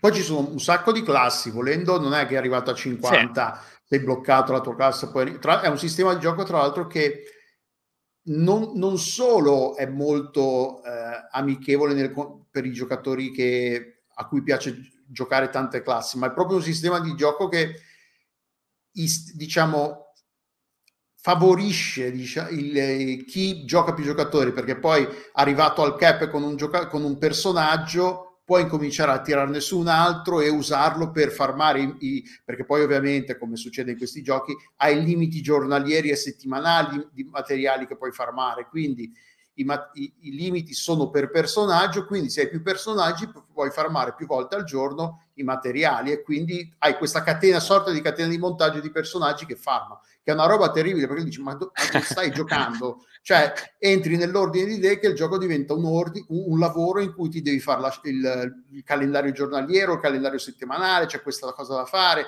eh, per ottimizzare, quindi sì, cioè eh, è questa la cosa che secondo me è brutta sì, del sì. gioco, che per essere goduto al massimo, però mi dirai che te frega, cioè, devi mica arrivare al cap, che adesso non mi ricordo, il cap è mille, tipo 1400, forse qualcosa di più, domani, cioè ognuno lo fa al, sì, al, certo. tipo, al ritmo e velocità sua, però cioè, questa cosa, quanto il gioco ti mette i bastoni dalle, tra le ruote e ti impedisce di fare quello che vorresti fare. Però va detto che c'è una tonnellata di quello che in gergo si chiama contenuto orizzontale, quindi contenuti che non contribuiscono alla, al potenziamento del personaggio, però sono roba che fai, le isole, tutta la parte delle isole da esplorare con la nave, tutto lo, lo stronghold che è praticamente godibilissimo. Una volta che hai sbloccato il, diciamo, i, i, le abilità di raccolta di materiali, mining, eh, tagli, la raccolta della legna, minare, tutte quelle cose lì, volendo ti puoi dedicare al tuo, sì, al tuo maniero, alla tua cosa tranquillamente e fare quella roba lì. Tra l'altro, sì, sì, no. Uh, c'è un sacco di roba da fare, un momento, un momento. è studiato Quindi benissimo. Ha anche la modalità, tra virgolette, Animal cioè Crossing, una sorta di Animal Crossing. survival, tipo alla... No, no, no, no più manageriale, diciamo. nessuno, no, è, è, letteralmente Animal Crossing, diciamo, ti metti lì, raccogli... se vai a dormire non No, no, no, non, ti, non è un, un, una roba che ti attaccano le altre città, no, no, tra l'altro ti possono venire a visitare, ti possono dare i voti, ah, bello, incantevole, incantevole queste cose qua, ben studiato, ben realizzato. Vi, vi faccio una domanda proprio quindi se dovesse riassumere tutte le componenti tra virgolette fighe del gioco nel senso che sono fighe negli altri giochi e in questo poi ci mettono in, ci infilano tipo eh, tipo sai la droga data dagli spacciatori fuori dalle scuole il meccanismo predatorio ci mettereste quindi un po' di Diablo Killer perché mi sembra di capire che isometrico è tutto così. Quella componente di combattimento alla Monster Hunter è due, e poi pure la cosa di, uh, di mm, Animal Crossing, giusto? E anche c'è poi, un po', c'è, poi ci sono le, le, c'è le, tutta la parte sociale perché comunque è sempre online, ci sono tutti i giocatori, c'è la chat, quindi ci sono le gilde, sì. ci si organizza con gli amici. In World of Warcraft, quindi. Sì, sì. No, c'è un sacco di roba, c'è un sacco di elementi, tra l'altro sono, sono tutti prendiamo le cose uscite degli ultimi dieci anni probabilmente, sì, praticamente sì. Chiamiamole dentro lo stesso eh, gioco. E in tutto ciò riescono a farlo in una maniera discretamente armoniosa. Cioè, sì, non sem- cioè non hai proprio la percezione che ci siano tipo cose che non c'entrano un cazzo con e che fanno pugni, che litigano sì, sì, in realtà eh, sono proprio abbastanza ben integrate come cose, sì. No, no, è, real- cioè, è un peccato che la mia esperienza è stata rovinata dal fatto che appunto io ho cercato di giocarci per i, i, dieci, i, dieci, giorni che hanno separato il lancio di Lost Ark dal lancio di Elden Ring e Destiny 2, della nuova espansione di Destiny 2. Ho detto, mi sparo Lost Ark in vena per dieci giorni e poi quando arrivano gli altri giochi vediamo un po'. E invece non sono, sono riuscito a farlo, quindi mi sono girato le giorni dove prima che bannassero i bot che riempivano le code. esatto, sì, cioè alla fine io ho per, io sono stato, tra l'altro io avevo preso anche un Founders Pack quindi ho avuto tre giorni di accesso anticipato al gioco che, in cui funzionava tutto bene. Poi quando il gioco è stato, i server sono stati aperti per tutti, è stato un disastro. Quindi c'è stata questa cosa qua in cui io volevo fare cose che non sono riuscito a fare per, un po' per le code. Una volta che eri dentro nel gioco non potevi neanche fare la, la roba multiplayer a un certo punto dici vabbè c'è una tonnellata di contenuto orizzontale. Però ok, se io voglio fare quello verticale non è che è una scelta, mi, mi, mi alterno, no posso fare quello orizzontale perché quello verticale è, è, è legato alle, alle, funzioni online multiplayer e non funzionano al momento. Eh, però no, adesso, cioè adesso che io ogni tanto ci logo a qualsiasi giorno, all'ora del giorno della sera e non ci sono code, si, si loga tranquillamente un po' perché la gente... Eh, ovviamente se sarà andata anche molta gente. Esatto, e poi, poi sono usciti un sacco di giochi, Forbidden West, tutto il resto, cioè, la gente ha, piuttosto che passare le ore in coda ha detto ma vado a giocare davvero a roba invece di guardare una scherma. E sono rimasti soltanto quelli che sono fatti acchiappare dal meccanismo predatorio, quindi si sta letteralmente tipo zuccando la Ma no, ma in realtà è anche un po' ingiusto perché il meccanismo predatorio c'è, però è un po' quello di tutti i eh. giochi di questo genere, quella roba Diablo, il loop che ti metti lì a far a farmare i mostri, però solo che è diverso, cioè è diverso, però è quella roba lì, il loop dell'ammazzo mostri perché voglio ottenere un equipaggiamento più potente per ammazzare mostri più potenti, per, cioè alla fine è quella roba lì. Non, il fatto predatorio è appunto questa cosa qui che per chi è, è più eh, sensibile, più vulnerabile eh, per, su, per, queste cose, per questi meccanismi, sente magari la pressione del ah, devo arrivare a, a livello 1400 in fretta e quindi spende i soldi perché perché non riesce a, a, trattenersi, non riesce a capire che non ha senso a spenderli, però c'è un, un giocatore coreano che lo hanno intervistato più, più volte, è abbastanza famoso, eh, in, famigerato diciamo nella comunità perché ha speso decine di migliaia di dollari nel gioco proprio per che magari uno che sa ottimizzarsi meglio ne, ne può spendere meno, lui però non ne, cioè, br- proprio a brute force, nel senso a forzare brutalmente l'avanzamento, ci ha buttato dentro tutti questi soldi. Però sì, però no, il gioco è figo, soprattutto adesso che è possibile accederlo in, acceder, accederci in qualsiasi momento senza fare code, c'è un sacco di roba da fare, è divertente, è colorato. Io trovo le, la, l'estetica delle skin, tutto il resto, veramente. Soprattutto allora, è di un sessismo, di un maschilismo. Parliamo, proprio... Parliamone un attimo. La mia, la, il mio personaggio ho fatto tipo la eh, sorcerer più figa esteticamente della storia, proprio potentissima. Ed è immutante. nel momento in cui ho cliccato per vedere tipo il, il ciclo della camminata, c'aveva tipo le anche che giravano tipo tipo sculettamento tipo i, che nemmeno tipo nelle peggiori cose di basso livello. Inguardabili alcune animazioni più c'è il fatto che più sali di livello più, più soprattutto la sorcerer si sveste. Cioè io realmente a un certo punto ho trovato sì, a un certo punto ho trovato realmente, eh, ho avuto un momento in cui ho detto, ma com'è che, ho, che non ho nulla equipaggiato? Pensavo avessi per sbaglio rimosso tipo i pantaloni E invece, invece, agli hot invece ero in mutande, invece ero nelle mutande leggendarie.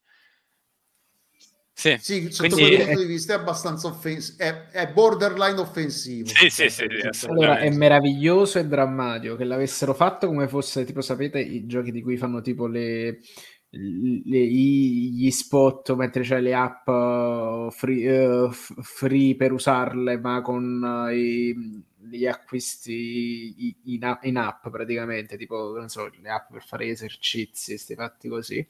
E a me mi fa venire in mente effettivamente quella roba lì, cioè allora l'avessero fatto come discorso satirico, così, però il problema è che in Corea cioè, non è che c'era tutta questa liberalizzazione della figura della donna.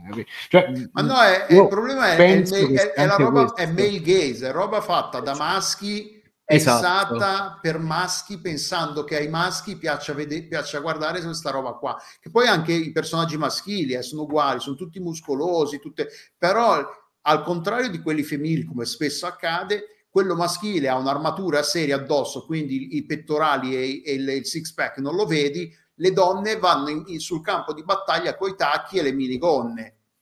Esatto, e magari poi fanno anche finta, fanno anche tipo quei meccanismi tipo catfishing, dai sì, man- dammi questo oggetto leggendario e poi vedi ti manderò una foto, sai questi fatti così. No, queste cose no, non ce l'ha queste cose qua, però è proprio le, come estetica quella roba lì, è il design, è design fatto da maschi per maschi. È, Mi è capitato ovvio. anche diverse volte, non so se se era questione di bug o meno, ma mi è capitato un paio di volte che proprio nella quest, nonostante io avessi un personaggio donna, il dialogo si riferisse a me come eroe uomo. Eh, no, non ci fatto caso perché come ti dicevo li saltavo tutti i dialoghi. Sì. Il che mi ha ancora di più fatto pensare, vabbè lo sanno chiaramente, cioè avevano un target eh, sì, possibilissimo, sì. Ma vedo, continuo a pensare che questo sia un problema antropologico della Corea. Cioè, proprio no, no perché un problema antropologico essere... del, della società tutta, non esatto, è che la Corea... Eh, per... Guarda, secondo me non in, proprio. In Italia non, non, perché non facciamo videogiochi di questo tipo, però se li facessimo cioè il maschilismo in Italia allora, si vede in altri, in altri, aspetti della vita, però c'è, c'è in senza dubbio, ma e questo anticipa di, veramente di poco il discorso che facciamo dopo su Elden Ring. La gente magari si è anche rotta il cazzo di questi cose e ah no, ma infatti, dato che comunque ha venduto Elden Ring ha venduto molto bene comunque ed è comunque un prodotto effettivamente contemporaneo con una scrittura di un personaggio femminile contemporanea. Cioè, cioè mi viene da pensare che chi ha fatto quella roba in Corea non c'ha proprio il polso della situazione di come si sta muovendo. No, ce l'ha perfettamente. Sa, fanno skin, soltanto che deve vendere. Eh, fanno skin per, per, gente che vuole vedere il personaggio scosciato. E qui. Tra l'altro, c'è anche tutta la questione che alcune classi sono limitate, tipo la Sorcerer la puoi fare solo donna, non c'è il Sorcerer eh, questa mi pare una cazzata veramente. Eh, questa non lo anche Old, Non tutte le classi, tra l'altro, sono così. Al- alcune hanno la versione maschile, tipo io ho, la, ho scelto la, la, la pistolera, quella, però c'è l- la versione maschile di quella classe lì, quindi volendo, e che tra l'altro è identica, solo cambiano le, sì.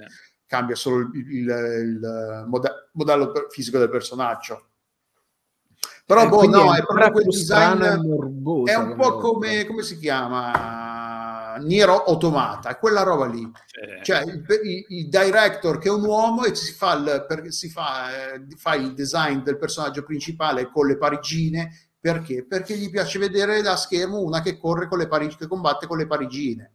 Eh, cioè... Però a questo punto, no, eh, Fasone hai fatto un'ottima citazione. Nier Automata, concettualmente, è un gioco vecchio, tecnicamente vecchio, e quando vi andate a guardare il primo Nier vedete che effettivamente quel gioco era vecchio anche quando uscì su 360. No, auto- Automata Quindi... è nuovo, eh?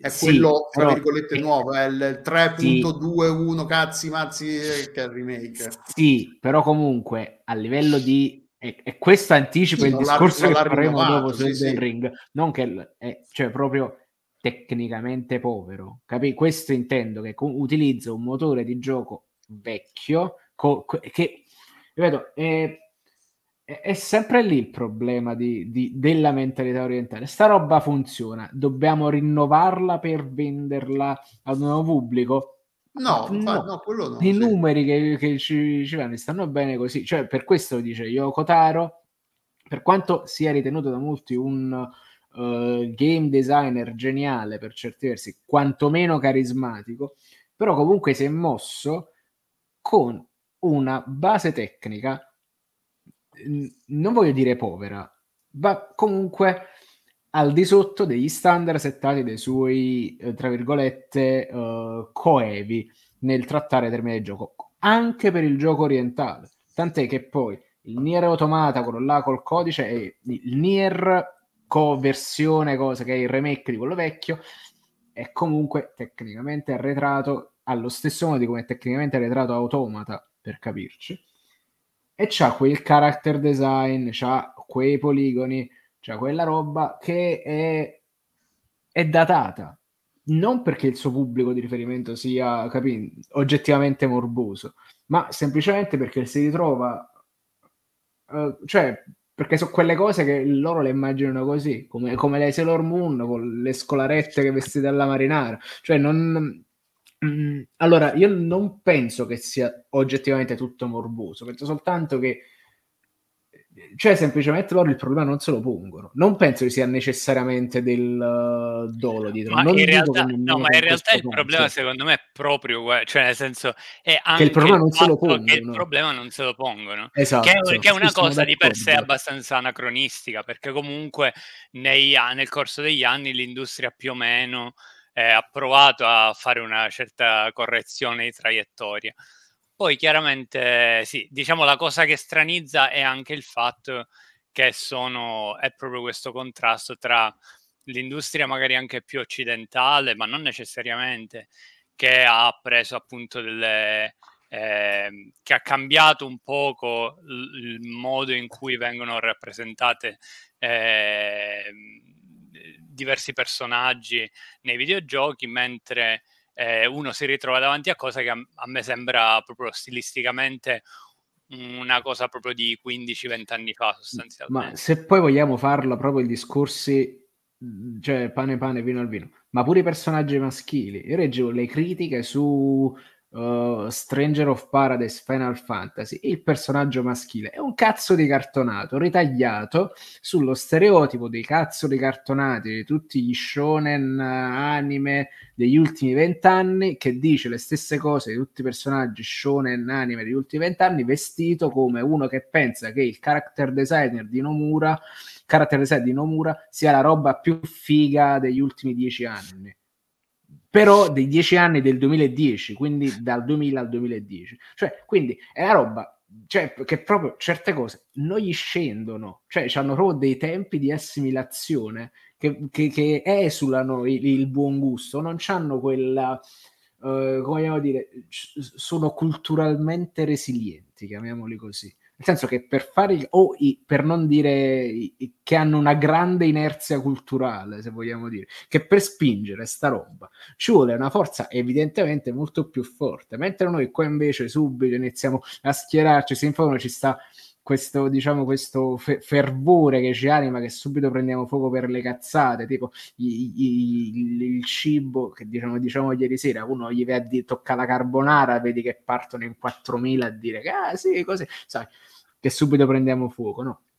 Là invece no, loro hanno i loro tempi di assimilazione delle cose, magari prima o poi ce la fanno, pur considerando come roba tipo sessualizzata al massimo come Sailor Moon o Utena, siano comunque personaggi femminili caratterizzati si deve e forti anche. Cioè, però loro pensano che per mediare quel discorso, scritto se non sbaglio da donne anche entrambi, pensano che no, per, per mediare un messaggio, esatto, per mediare un messaggio culturale forte comunque si passa per una sessualizzazione del personaggio che gli sta anche bene. Quindi, cioè, è, è curioso, è curioso. Però detto, sono un, popolo, sono un popolo che adoro anche per queste contraddizioni, poi sono pochetti, non, non ce la fanno manco a, a, diciamo, ad alterare il loro modo di vivere. Però ripeto, magari arriverà anche a quella sfera incredibilmente conservatrice che è quella del, uh, del, del videogioco. Oh, del resto, non, non, fan, cioè, non vedo più, cioè, ne parlava il Cerutti la volta scorsa, se non sbaglio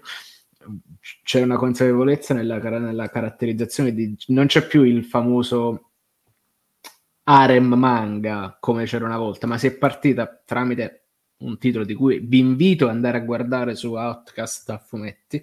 Ci cerca anche di fare una, una ricostruzione di quel genere attraverso un'alterazione degli stereotipi. Ripeto, le cose si, si muoveranno perché è naturale che si muovano in quel mondo, però cioè se sembra una roba di dieci anni fa è perché probabilmente pensano che la roba di dieci anni fa vada bene. E comunque sì, alla fine ci è piaciuto, ci piace, peccato un po' che sia uscito a cavallo di, di, dei mostri sacri, dei tre mostri sacri di cui stiamo parlando e di cui parliamo, quindi c'è anche quella roba lì probabilmente loro quando hanno deciso febbraio, ma sì, a febbraio non esce mai un cazzo, tranquilli. Sì.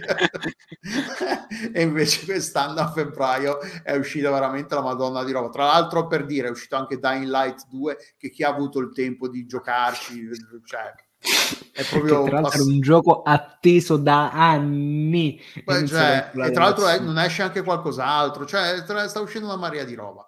Comunque, passiamo al, pros- al nuovo, all'altro giocone della Madonna che è uscito in questi, queste settimane. Ne parlano Francesco e di nuovo Alex ed è Horizon Forbidden West. Vi lascio un attimo che vado a riempire la bottiglia d'acqua. Intanto vai, vai, vai.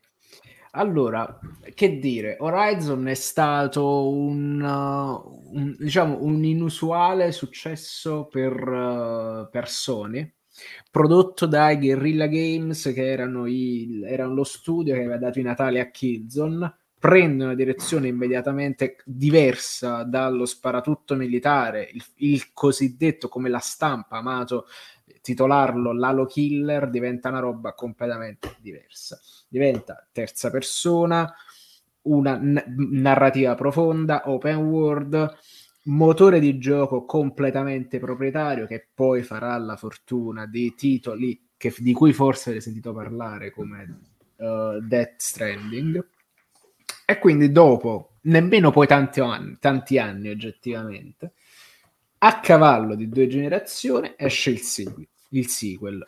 Horizon diventa, va nella direzione, nella direzione dell'Occidente proibito in quello che dal titolo è il Forbidden West.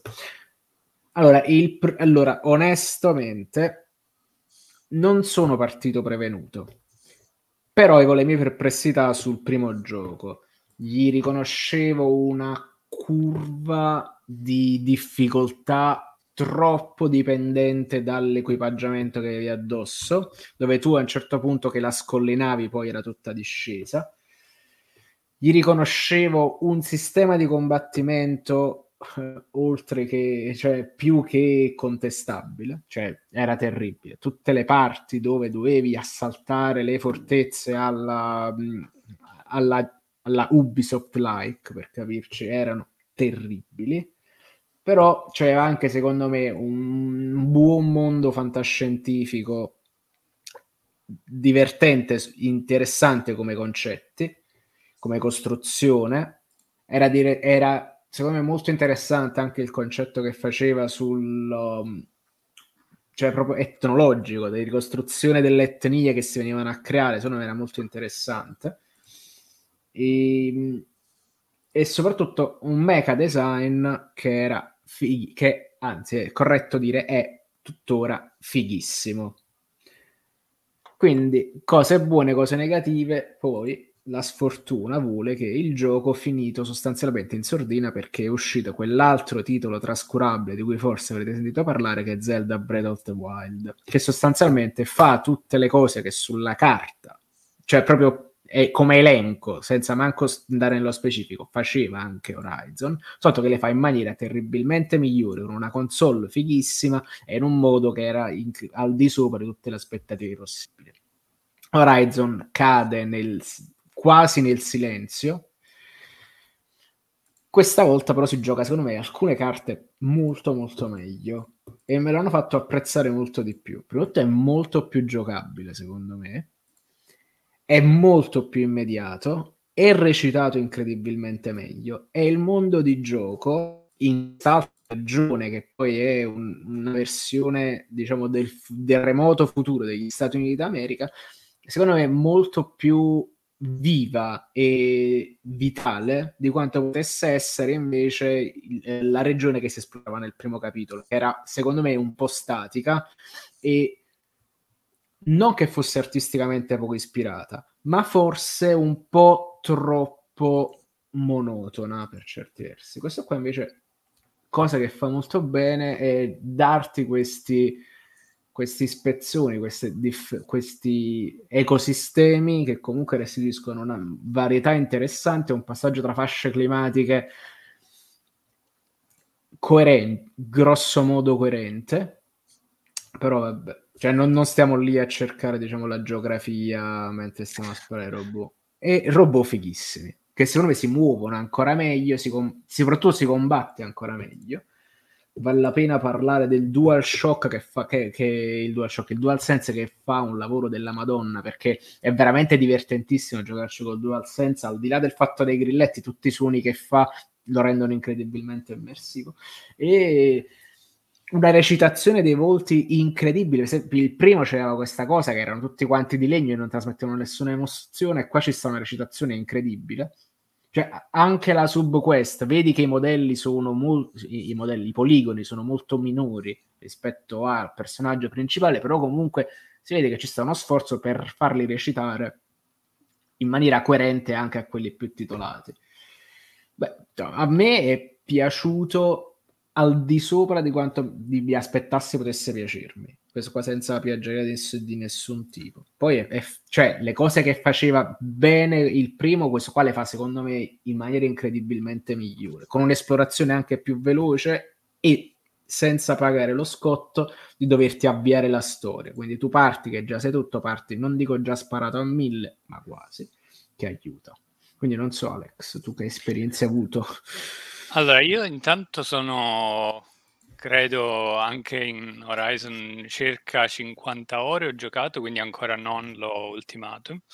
Eh, ma la mia percezione è semplicemente che il primo Horizon, ma molto meglio, cioè sostanzialmente prende molto da Horizon Zero Dawn e va a lavorare su tutti quelli che, che erano i sistemi eh, di, del primo gioco e lì ci sono tante rifiniture che vanno a migliorare diciamo il risultato finale. Le cose che più ho trovato interessanti o quantomeno che mi hanno più stupito in senso positivo è proprio il lato scrittura ehm, soprattutto il tono della scrittura eh, rispetto al primo Horizon eh, riesco forse ad associarlo quasi un pochino a The Witcher 3 in quanto ha spesso questi toni anche un poco divertenti di tanto in tanto, queste quest con personaggi goffi o queste battutine eh, che in realtà non erano cioè, anzi all'inizio mi ha quasi spiazzato. All'inizio non avevo proprio inquadrato nemmeno questo tono, eh, trovavo alcune, alcuni personaggi abbastanza caricaturali, ma una volta inquadrato proprio questo stile di presentazione della scrittura, lo, lo, sto trovando molto divertente, molto piacevole anche da seguire. Tutti i personaggi, tutti i personaggi eh, secondari, più il fatto che va a incentrarsi molto di più sul gruppo eh, di Aloy e i suoi compagni di avventura rispetto alla solitaria eh, assoluta che c'era nel primo eh, episodio. Qua c'è proprio questa ehm, sostanzialmente una, un hub eh, in cui tu vai a trovare eh, tutti i personaggi di avventura, i tuoi compagni di avventura, e puoi parlare del più e del meno, discutono del, di quella che era l'umanità e di cose divertenti, ehm, anche in modo abbastanza di nuovo carica- caricaturale. Ehm, e da questo punto di vista lo sto trovando molto molto molto superiore. La cosa che, con cui io sto avendo più difficoltà e probabilmente saremo in, dira- in disaccordo qua, in realtà è il sistema di combattimento. Mm. E probabilmente penso sia una cosa non so se è una impressione solo mia. Allora, io il problema principale che sto avvertendo con il sistema di, di combattimento è il fatto che tu sostanzialmente, cioè hanno, allora, per spiegare un po' le, la situazione, il primo Horizon aveva un set di, di armi e tu le andavi sbloccando una, una ad una e ogni arma aveva i proiettili, le, che ne so, le frecce di fuoco, di ghiaccio, elettriche eh, e andavi avanti, diciamo, linearmente e potevi poi adattare il combattimento secondo questo set predefinito di, eh, quasi predefinito di armi. Ora, quello che sono andati a fare è di scoppiare, non so se scoppiare è il termine giusto in questo caso, ma di separare eh, il, l'arma dal, dalla tipologia di proiettili, ovvero tu puoi mm. avere un arco di ghiaccio, un, ar- un arco con i proiettili di fuoco, eh, un'altra arma eh, focalizzata sugli attacchi elettrici. E fin qui tutto bene. Il problema che però avverto è che durante il combattimento io non ho un cazzo di tempo di andare a vedere che ad esempio ci sono quattro robot che mi vogliono disintegrare. E prima di tutto nell'azione concitata io non posso mettermi a scannerizzare eh, i nemici, cioè non ho re- mm.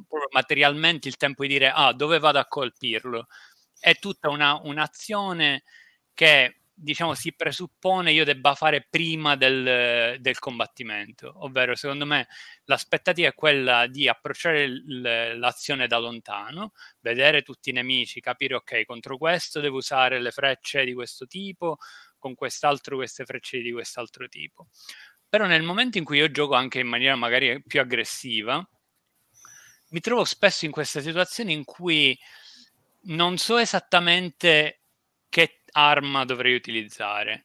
Se capisco che dovrei usare un'arma con i proiettili di ghiaccio, dico ok, apro la ruota delle armi. Ah no, cazzo, non ho un'arma di ghiaccio. Allora fammi aprire il menu e fammi vedere se riesco a mettermi nelle slot un'arma di ghiaccio. Uccido questo robot e ora non mi servono più quelle di ghiaccio, ma mi servono quelle di fuoco probabilmente anche un limite mio di come ma- magari mi sto gestendo la ruota delle armi, possibilissimo, ma sto trovando molto, cioè sto faticando molto eh, a trovare questo lato eh, piacevole proprio per questa sorta di, di frizione, cioè non, è, non, è, non lo percepisco come un combattimento fluido come avevo percepito il primo nella sua semplicità, eh, che era anche problematica la semplicità del primo, ma avevi appunto accesso a qualsiasi tipo di elemento. Mi serve fuoco? Ok, prendo, uso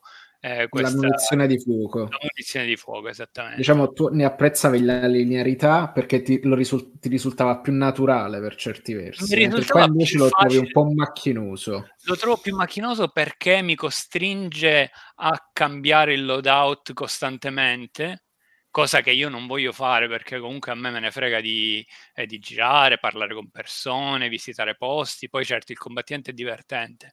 Eh, però sì, lo sto trovando faticoso da questo punto di vista eh, e stranamente non so se in realtà è una, un problema che avevo anche nel primo Horizon, ma mi sto ritrovando a usare molto meno Forse sto giocando proprio io in maniera differente rispetto al passato, ma sto usando molto di meno tipo le trappole, i, mm. queste armi secondarie, queste armi secondarie. Eh, probabilmente è una questione appunto di come, come ho detto, di come sto approccio il combattimento, dovrei farlo magari più studiato, più, eh, più tattico, ma nel momento in cui vado più in modo più aggressivo mi perdo costantemente e vado un po' così a, a caciara, eh, rotolo, eh, faccio, sparo cose che non capisco nemmeno se sono giuste. Eh, quindi sì, lo sto trovando abbastanza confusionario lato combattimento. Allora, io invece ti, ti, racconto le mie esperienze proprio dal punto di vista pratico, come la sto gestendo. Io ci ho passato, ho diciamo tra virgolette ripulito un po', di, un po prima tutta la, la prima area, quella diciamo l'area introduttiva, sì. diciamo prim- la prima valle, la prima piccola valle. E cosa ho fatto? Questo qua mi ha dato modo di piallare un poco e di conoscere un po' meglio alcuni tipi di, di robot. Quindi eh, a un certo punto avevo raggiunto una tale maestria, una tale facilità di sconfiggere quei tipi di gruppi che mi si presentavano, che io sapevo già esattamente dove andarmelo a cercare. Però questa cosa è venuta dopo, perché all'inizio comunque, avendo messo un livello di difficoltà forse un po' spinto, mi trovo che come, fa- come andavo un po' troppo a testa bassa, i robot mi facevano il culo, un po' perché era- erano in gruppo, sì. un po' perché secondo me i moveset sono abbastanza, sono abbastanza interessanti, non li ho trovati banalissimi, nel senso che c'avevano una varietà di attacchi, una varietà di comportamenti in battaglia che comunque erano in grado di metterti in difficoltà se non ci pensavi un attimo. Poi attraverso comunque, bene, caduta roba, eh, mentre stavo lì che cercavo di, di gestirmi, comunque ho iniziato a livellare, ho iniziato a capire effettivamente poi il momento di studio come se l'avessi acquisito, non devo farlo ogni volta. Sapevo esattamente quello che mi trovavo davanti, il tipo che mi trovavo davanti e a seconda delle zone in cui andavo sapevo che dovevo mettermi un determinato tipo di armatura perché c'erano quelle là che mi buttavano il fuoco, quelle là che facevano le trappole elettriche. Quindi diciamo che se vogliamo associarlo a qualcosa di cui ho avuto un, um, diciamo un, un imprinting minore, mi ricordano molto, diciamo, il, la fase di studio che si presuppone ci sia all'inizio di una caccia di Monster Hunter, mm. quindi dove io gestisco quella cosa, però certo, qui è, è, si presta un po' di più per una questione proprio di difficoltà e di mobilità anche del personaggio, però si presta un po' di più al, all'approccio, dicevi tu, a testa bassa, tant'è che tra le prime missioni puoi fare quella che ti sblocca l'arpione esplosivo. L'arpione esplosivo è praticamente l'arma OP per eccellenza del gioco, per il quale se tu nei momenti particolarmente coincidati della storia, quindi diciamo nelle missioni principali, non quando stai andando a caccia, quando stai andando a caccia di, mi serve di staccare quella roba, vuol dire che devo scatenare quel tipo di reazione, per il quale posso farlo soltanto attraverso questo tipo di freccia, scatenando la reazione di questo elemento con quell'altro. Mentre invece quando sto facendo missioni di combattimento o contro boss, una cosa che faccio, prendo, non, non mi fermo tanto a, a, su, sul sottile, perché non mi interessa tanto il risultato della caccia, mi interessa battere l'amico e prendo e gli tiro il, le arpionate esplosive che fanno un cofano di danno. E quindi la, cioè, provo a gestirla sostanzialmente in questo modo. Però sul fatto che poi all'inizio proprio ti mette in mano una quantità smodata di equipaggiamento, questo anche è vero. Io però cosa ho fatto? Vedendo che proprio a livello di negozi a, nell'area iniziale ti dava, ti dava diversa scelta, mi, so, mi sono calmato un attimo, ho detto ok, questo primo arco mi fa questo, mi sta bene, me lo potenzio tutto, poi cerco un altro arco da affiancare con delle munizioni elementari e mi inizio a potenziare quello. Poi magari nemici deboli elettricità, ci metto la, la, la, il balestrino con le, con le trappole elettriche. E quindi cercavo di spalmarmi una serie di proiettili, non soltanto come frecce, ma anche come, come roba secondaria, esatto. Pur senza provarle tutte, perché tipo c'è roba che non ho utilizzato, non l'ho finito nemmeno io perché poi è subentrato il del ring. Però tipo eh, il guanto artiglio che ti lancia tipo i frisbee, chi cazzo l'ha mai provato? Oppure la balestra con gli spuntoni, che poi uh, considerato che comunque sono nella, diciamo, nella secondaria, quella quando si inizia a aprire, quando è più grosso. Comunque ho visto una tipologia di nemici che riesco a gestire ancora, però mi rendo conto che per, per, riuscire a dominarli non mi basta più soltanto avere diciamo l'arma più grossa ma mi serve anche un, un, minimo di studio almeno nelle fasi iniziali per esempio quando ci sta tipo il primo collo lungo diciamo il primo sì. dispositivo l'equivalente della torretta che tra l'altro hanno fatto una cosa molto intelligente secondo me non l'hanno resa il, il campanile di Assassin's Creed comunque ci sta una specie di piccolo puzzle ambientale per il quale sì. devi arrivarci su questo coso che è una finezza di level design che, che ho apprezzato anche per dare invece di spalmarmi questi punti di osservazione sulla mappa a caso e io matematicamente devo salirci sopra facendo sempre le stesse robe ci sta un po' di più di creatività Qua, su, intorno a quell'area quando iniziano ad arrivare i, i robot alati i squarciacielo un fatto del genere là, il, il, modo in cui ti approcci a quella roba è completamente diverso sì, sì, sì. E, E comunque tu là devi reimparare il combattimento con quella roba lì e sai che le tecniche per battere i cosi a quattro zampe non funzionano più allo stesso modo. L'altra cosa Però... che diciamo, i, diciamo per cui ho avvertito abbastanza difficoltà è stato proprio il fatto che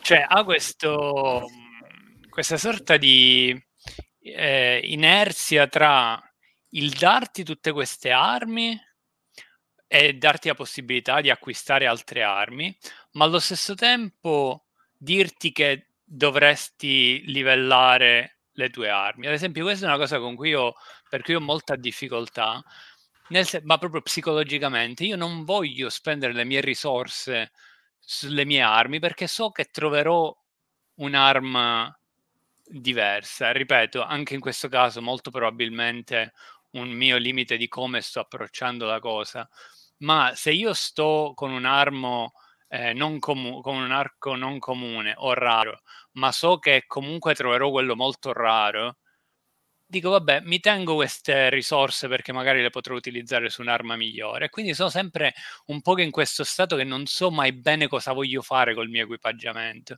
con le mie armature. Che fa? È bella questa armatura, però che faccio? La potenzio? Boh perché comunque non sono del tutto... Allora, sulle armature è drammatico, perché tu cerchi sempre quella con la quale stai bene e ti copre la maggior parte di danni possibili. Sì. Cioè, e quindi, e quindi so, io sulle armature sono molto conservativo, molto più conservativo.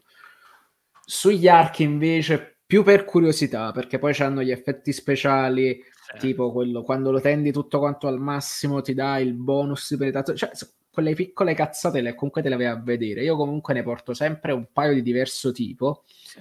però il punto che, che hai focalizzato è molto interessante perché ci sono alcuni che sono incredibilmente forti e dici ma mi conviene cambiarlo con uno nuovo che se lo potenzio diventa più forte, soprattutto nel momento in cui il crafting ritorna a essere, tra virgolette, fastidioso. Tipo sì, il potenziare le pareti per le frecce. Sì. Cioè, ma c'è della roba co- tipo l'osso della lucertola cornuta che tu dici, vabbè, no, ma finché sono robot tutto a posto, perché tu lo vedi, sta là riconoscibile, ma tipo il numero spaventoso di poveri animaletti che stavano per i cazzi suoi, che ho dovuto impalare per potenziare quella roba è una roba invereconda. In cioè, realtà una delle, co- una delle, cose che mi è piaciuta molto è proprio il fatto che comunque vuoi non vuoi, tu puoi dire ok, voglio fare questo potenziamento e ti puoi creare la tua quest di eh, personalizzata sostanzialmente degli ingredienti che ti interessano e più o meno ti dice sulla mappa dove provare ad andare a trovarli eh, in quel caso, soprattutto con, quando devi trovare parti di robot, l'ho trovato abbastanza divertente proprio perché ti spingono ad approcciare il combattimento mm-hmm. in un modo appunto più pensato, del tipo ok, mi serve questa parte, però non posso danneggiarla, quindi devo provare a usare quest'altro tipo di approccio. Ehm, che altro? Eh, ripeto, vabbè, direzione artistica un step superiore sicuramente rispetto al, eh, al primo, per, proprio per questo fatto che dicevi tu della, di quanto st- meno statico eh, sia il mondo, cioè anche il solo la quantità di cittadine, di gruppi di persone, di attività, eh, cioè tu vedi un sacco di NPCs che fanno robe varie, che commentano, eh, è proprio un, una, sì, una sensazione completamente diversa. Più la cosa che secondo me è proprio fuori parametro a livello di eccellenza è il design dei costumi e del, Bellissimo. Ma, cioè, ma proprio completamente fuori parametri. Cioè il lavoro di, di, identificazione delle varie tribù, delle personalità, delle culture, cioè una cosa veramente di altissimo, altissimo, altissimo livello. E ne ha fatto non banale, una di quelle cose che facendola male ti crolla tutta la percezione del mondo di Horizon. Esatto. E, e facendola particolarmente male rischi di essere anche offensivo. Esattamente, esattamente. Sì. Ma, allora, mi sono piaciuto un, un, sacco quella cosa, infatti io quando, quando, ne ho scritto poi sul sito, sempre per fare spo, eh, spot alla roba che faccio, andatevelo a leggere, e, e, mi, è venuto, mi è venuta esattamente in mente la caratterizzazione che faceva Howard della, dell'Eri Boreana, dove c'erano praticamente queste, tra virgolette, tribù preistoriche, letteralmente pre storie, non preistorie, attenzione, che, che, però comunque avevano tratti caratteriali che venivano dal passato della catastrofe e anticipavano quelli che erano i caratteri che si sarebbero sviluppati dopo. Qua invece lo fa in una maniera completamente diversa perché si immagina un'altra volta questa caduta della civiltà, cioè, noi siamo l'Atlantide che è caduta, la Lemuria crollata di quel mondo che secondo me lo fa molto bene, in cui però sopravvivono questi schemi sociali che sono apparentemente intrinseche dell'umanità stessa. E quindi la questione delle tribù che assumono connotati diversi è fighissima. Secondo me è una caratterizzazione meravigliosa. E poi, ecco, poi tra l'altro inserisce anche, secondo me, il cattivo è, è, è, molto carismatico. Sta, diciamo, quello che ho visto io la, la, la capa tribù esiliata di cosa è figo. Mi piace anche tutta quella mitologia legata a determinate popolazioni che, che, che utilizzano il canto perché ci sono i robot che seminano la terra, che quindi hanno questo ciclo che si muove. Cioè, sono tutte cose che sono. Allora, mi, son, mi sembrano raccontate in maniera così spontanea e, e, e naturale che l'ho trovato incredibilmente gradevole. Un po' perché esista e là, che funzionava sempre per quel fatto che è recitato in maniera con intensità e anche secondo me la direzione proprio del gioco di quello che ti fa vedere come cutscene è più efficace. Ci tra l'altro trovo divertente, me lo sono segnato qui, la, la componente Metroidvania che ti spinge a tornare indietro, andarti ad aprire le cose, a montarti gli oggettini, così però d'altra parte che forse è un difetto, cioè che il mondo di gioco è un po' troppo aggressivo e quindi tu non è che puoi tranquillamente li, li tro- attraversare questo mondo senza subire danni, ma se anche tu stai facendo un fatto che andare dal punto A al punto B a cavallo, comunque ci sta la gente che ti attacca, quindi non c'hai quel ritmo di cavalcata tranquilla come potevi avere in un Red Dead Redemption 2, per capirci ma gli animali, se tu ci cammini a fianco e stai troppo tempo, stai attraversando una zona, prendono e ti attaccano, ma tu non vuoi attaccarlo. Questo mi porta purtroppo ad un abuso di viaggio rapido. Sì, che sì. mi pesa perché ha dei paesaggi bellissimi, delle condizioni di luce incredibili. Mi piace quando ci sta quella bruma, quei tramonti. Mi piace guardarmi i villaggi dal basso con le lucine. Che sai, cioè, secondo me hanno fatto un lavoro eccezionale veramente per renderlo un gioco caratteristico, figo, che poi ci metti in mezzo anche tanta altra roba, ci metti in mezzo al di là delle, de, della, del solito greenwashing, se vogliamo chiamarlo così, della, ten, della, naturale tendenza dei media contemporanei a parlare della crisi climatica, perché è una delle tematiche emergenti del presente, è interessante come, questa, come la caratterizzazione del personaggio sia estremamente contemporanea. Appunto, e tu lo metti a confronto a, que- a quelle di cui dicevamo prima e trovi un personaggio femminile che mh, la sua storia non è il fatto che lei è donna, la sua storia è il fatto che deve risolvere un problema. Quindi non è l'oggetto della storia, ma ne è il soggetto a tutti gli effetti e non è sessualizzata, ha un carattere che è, in- è meraviglioso il modo in cui si approccia agli altri personaggi è proprio, è proprio bello. È, è, secondo me è un personaggio veramente, veramente ben costruito e col quale è facile empatizzare, che tu sia un uomo o che sia una donna, tra l'altro. Quindi so, sono veramente contento che l'abbiano abbiano reso Aloy il personaggio importante nel, nel presente di PlayStation per quello che è. Quindi un po' mi dispiace che sia uscito lo stesso mese di Elden Ring. Allora, probabilmente non ha ripetuto la debacle, cioè debacle. Cioè, secondo me ha avuto una risonanza mediatica migliore rispetto al primo, ma è anche vero che un, esso stesso è un gioco migliore con più, ca- con più qualità, sì, secondo sì. me. Quindi... Ah, eh, l'altro ho trovato interessante tuo, la tua riflessione sul viaggio rapido, che è forse una delle altre cose che un pochino mi dispiace dal punto di vista proprio della navigazione dello spazio per come è gestito l'open world. Open world che è molto superiore, anche abbastanza superiore rispetto a quello offerto dal primo capitolo, però continua ad, ave- continua a darmi questa formula di cioè spesso percepisco di essere guidato dalle icone sulla mappa piuttosto che dal viaggio nel landscape come magari può essere Red Dead. Red Dead in cui tu hai il tuo ritmo di navigazione, dici ah vediamo andiamo a vedere cosa c'è lì. Eh, 99% dei casi mi ritrovo sempre a dire ah beh so, vedo che sono, ho un, un, un accampamento a 50 metri, vabbè vado a sbloccarlo così poi posso fare il viaggio rapido in questa nuova location. È un po' questa secondo me eh, un pochino mi dispiace proprio eh, in relazione al fatto che i paesaggi sono anche loro completamente fuori parametro, cioè bellissimi.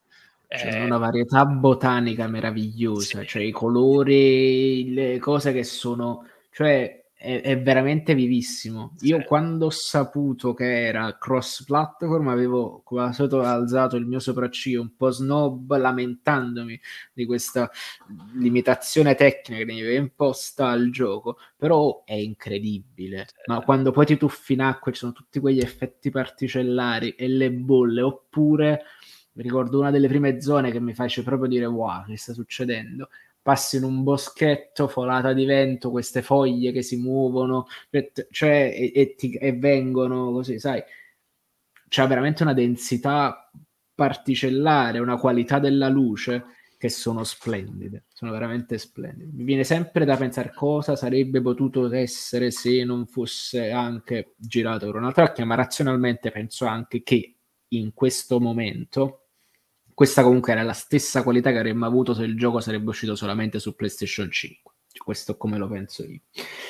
Sull'open world mi è venuto in mente una cosa mh, mm, che un po' mi rincresce. Hai detto una cosa molto interessante sul fatto delle icone e del viaggio, che mi ha ricordato in mente una delle, uh, delle principali uh, delle principali cose che facevo che che mi, storce, che mi, storzeva, mi storcevano di The Witcher 3.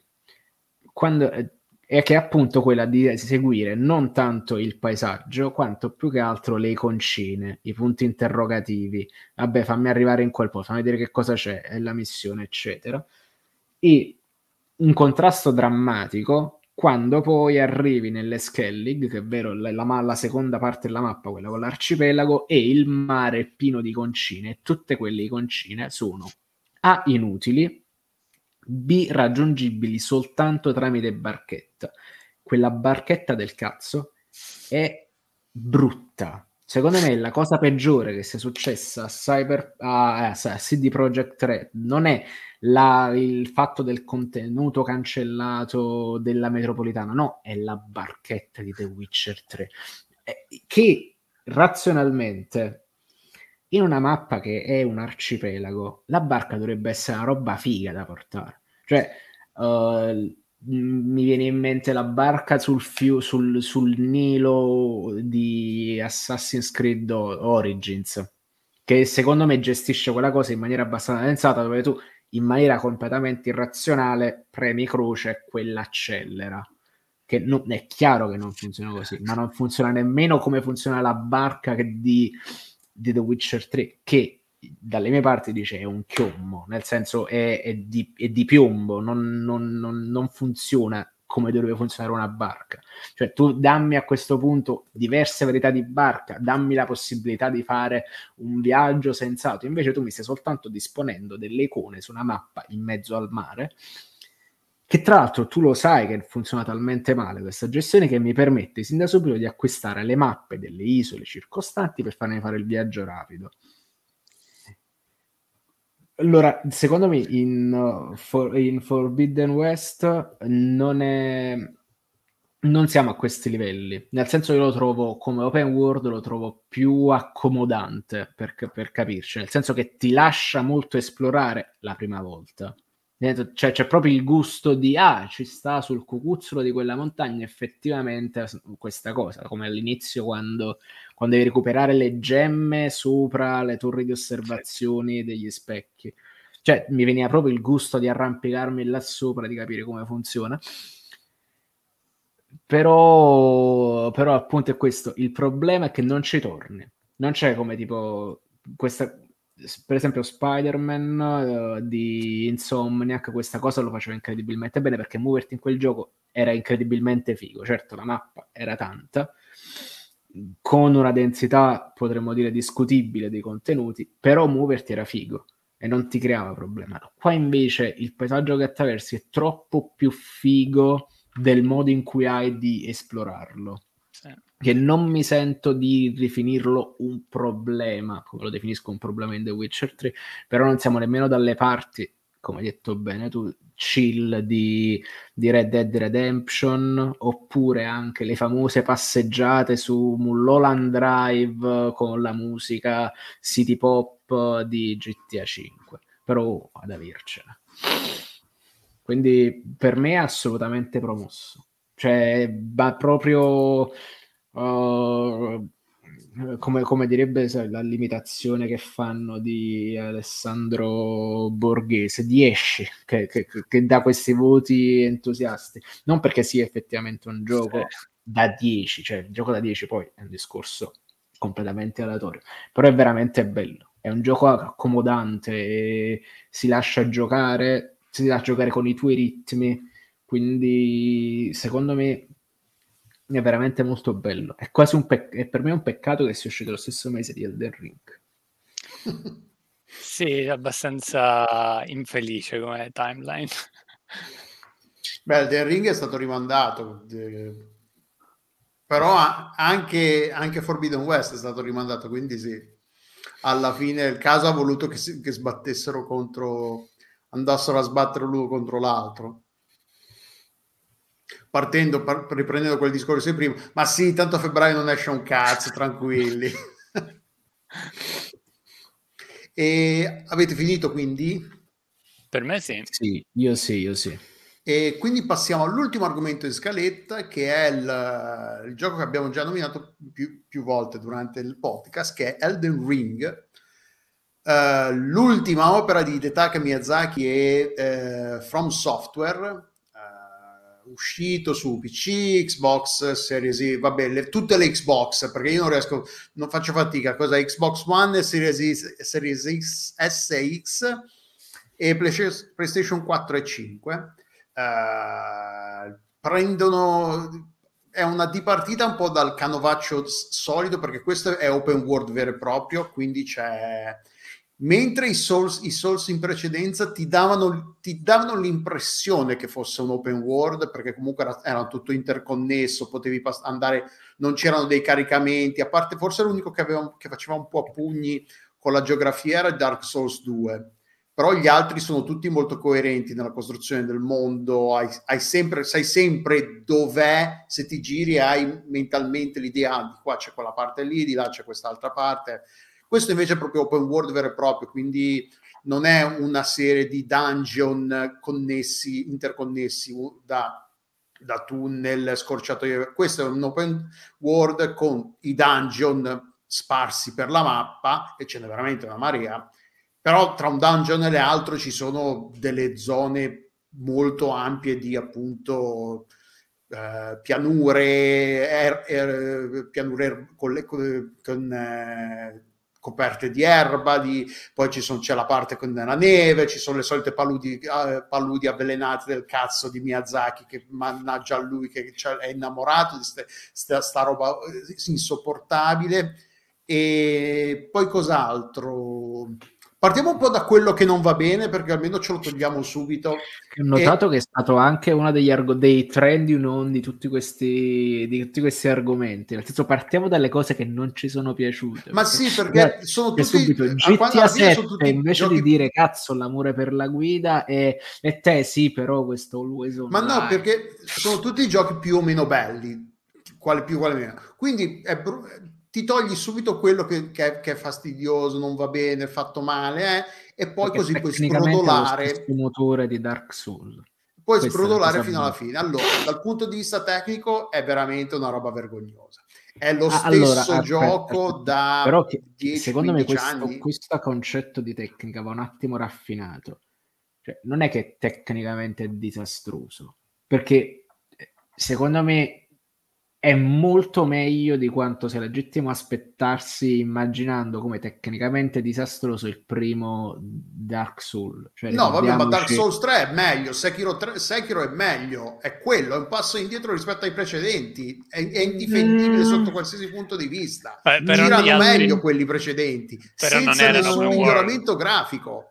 È eh, vabbè, allora, essendo open world, però ovviamente c'è lì il compromesso, no? Esatto. Eh no, però pure al chiuso gira de merda. Eh, non è che Ma, ok, aspetta, dici, eh, gira male all'aperto. No, gira de merda pure al chiuso. Però tu stai, par- tu stai parlando però da persona che ha il dente avvelenato perché c'ha la scheda, il computer, eccetera. No, assolutamente, io ho una scheda del cazzo, una scheda di due anni fa. su PlayStation 5, 60 frame per secondo, sta una pace. Ma no, ma i, i 60 frame al secondo li faccio anch'io, però gli stutter, il fatto che comunque quelli ci sono su tutte le console ed è un problema di, è dovuto al passaggio dal, alle, da RTX 12.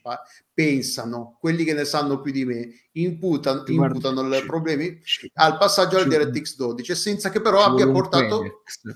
Sì, senza che però abbia portato miglioramenti grafici evidenti, perché se lo metti di fianco a un Sekiro, un Dark Souls 3, non è che ci sia questo salto grafico tecnologicamente, cioè è, la mm, carretta mm. la porta al reparto artistico perché artisticamente eh, è fuori, è fuori sì. di testa. Però tecnicamente Ora, sai, tecnica... forse su Dark Souls 3 gli riconosco una maggiore densità, probabilmente, non una Ma maggiore sì, magari sì, ovvio che ci saranno più, più, fonti di luce, non dico che, però l'impatto, se non ti metti a, a cercare i miglioramenti, l'impatto è povero Dark Souls 3 come è povero Elden Ring, non è che ci sia questo salto generazionale grafico che dice ah madonna tipo Forbidden West ma anche Demon Souls il remake su, su PlayStation 5 cioè la differenza tra l'altro piccolo aneddoto. Alex non so se tu ci hai fatto lo stesso salto ma passare da Forbidden West a Elden Ring è deprimente.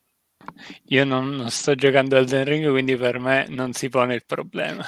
Ma poi la, eh, ma anche la palette di colori smorta. la depressione sta cazzo sì, di palette di colori smorta che usano, mamma mia.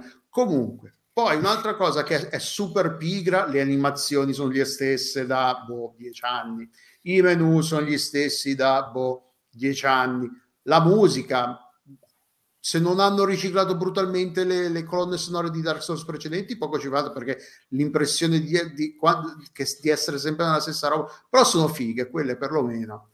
Ok, poi mi dimentico qualcosa che, che, fa un po' schifo al cazzo. Allora, no, guarda, eh, allora, su questo punto la questione è completamente, la, è detto bene, c'è un riciclaggio continuo di roba, ma la stessa sentinella lì, la sentinella dell'albero, quella dorata che incontri nella primaria, c'ha gli stessi movimenti del, del primo boss di Sekiro, tra le altre cose. Allora, e, questo, tra virgolette, si riallaccia a quello che era il discorso che facevamo prima i giapponesi hanno questa resilienza tecnica che finché le cose spingono e funzionano vanno bene. E vi viene anche da dire, hanno cambiato DirectX dopo tanti anni, gli è andata, di, gli è andata male. Gli è andata male, poi dicono, vedi, avevamo ragione, non cambiare un cazzo. ragione, non cambiare un cazzo. e, ehm, però eh, tra l'altro altra cosa incredibilmente dolorosa per me è stata avviare il gioco scegliere come al solito la prima classe ignorante che mi sparava davanti con tutta forza e costituzione così non devo pensare a quello che faccio.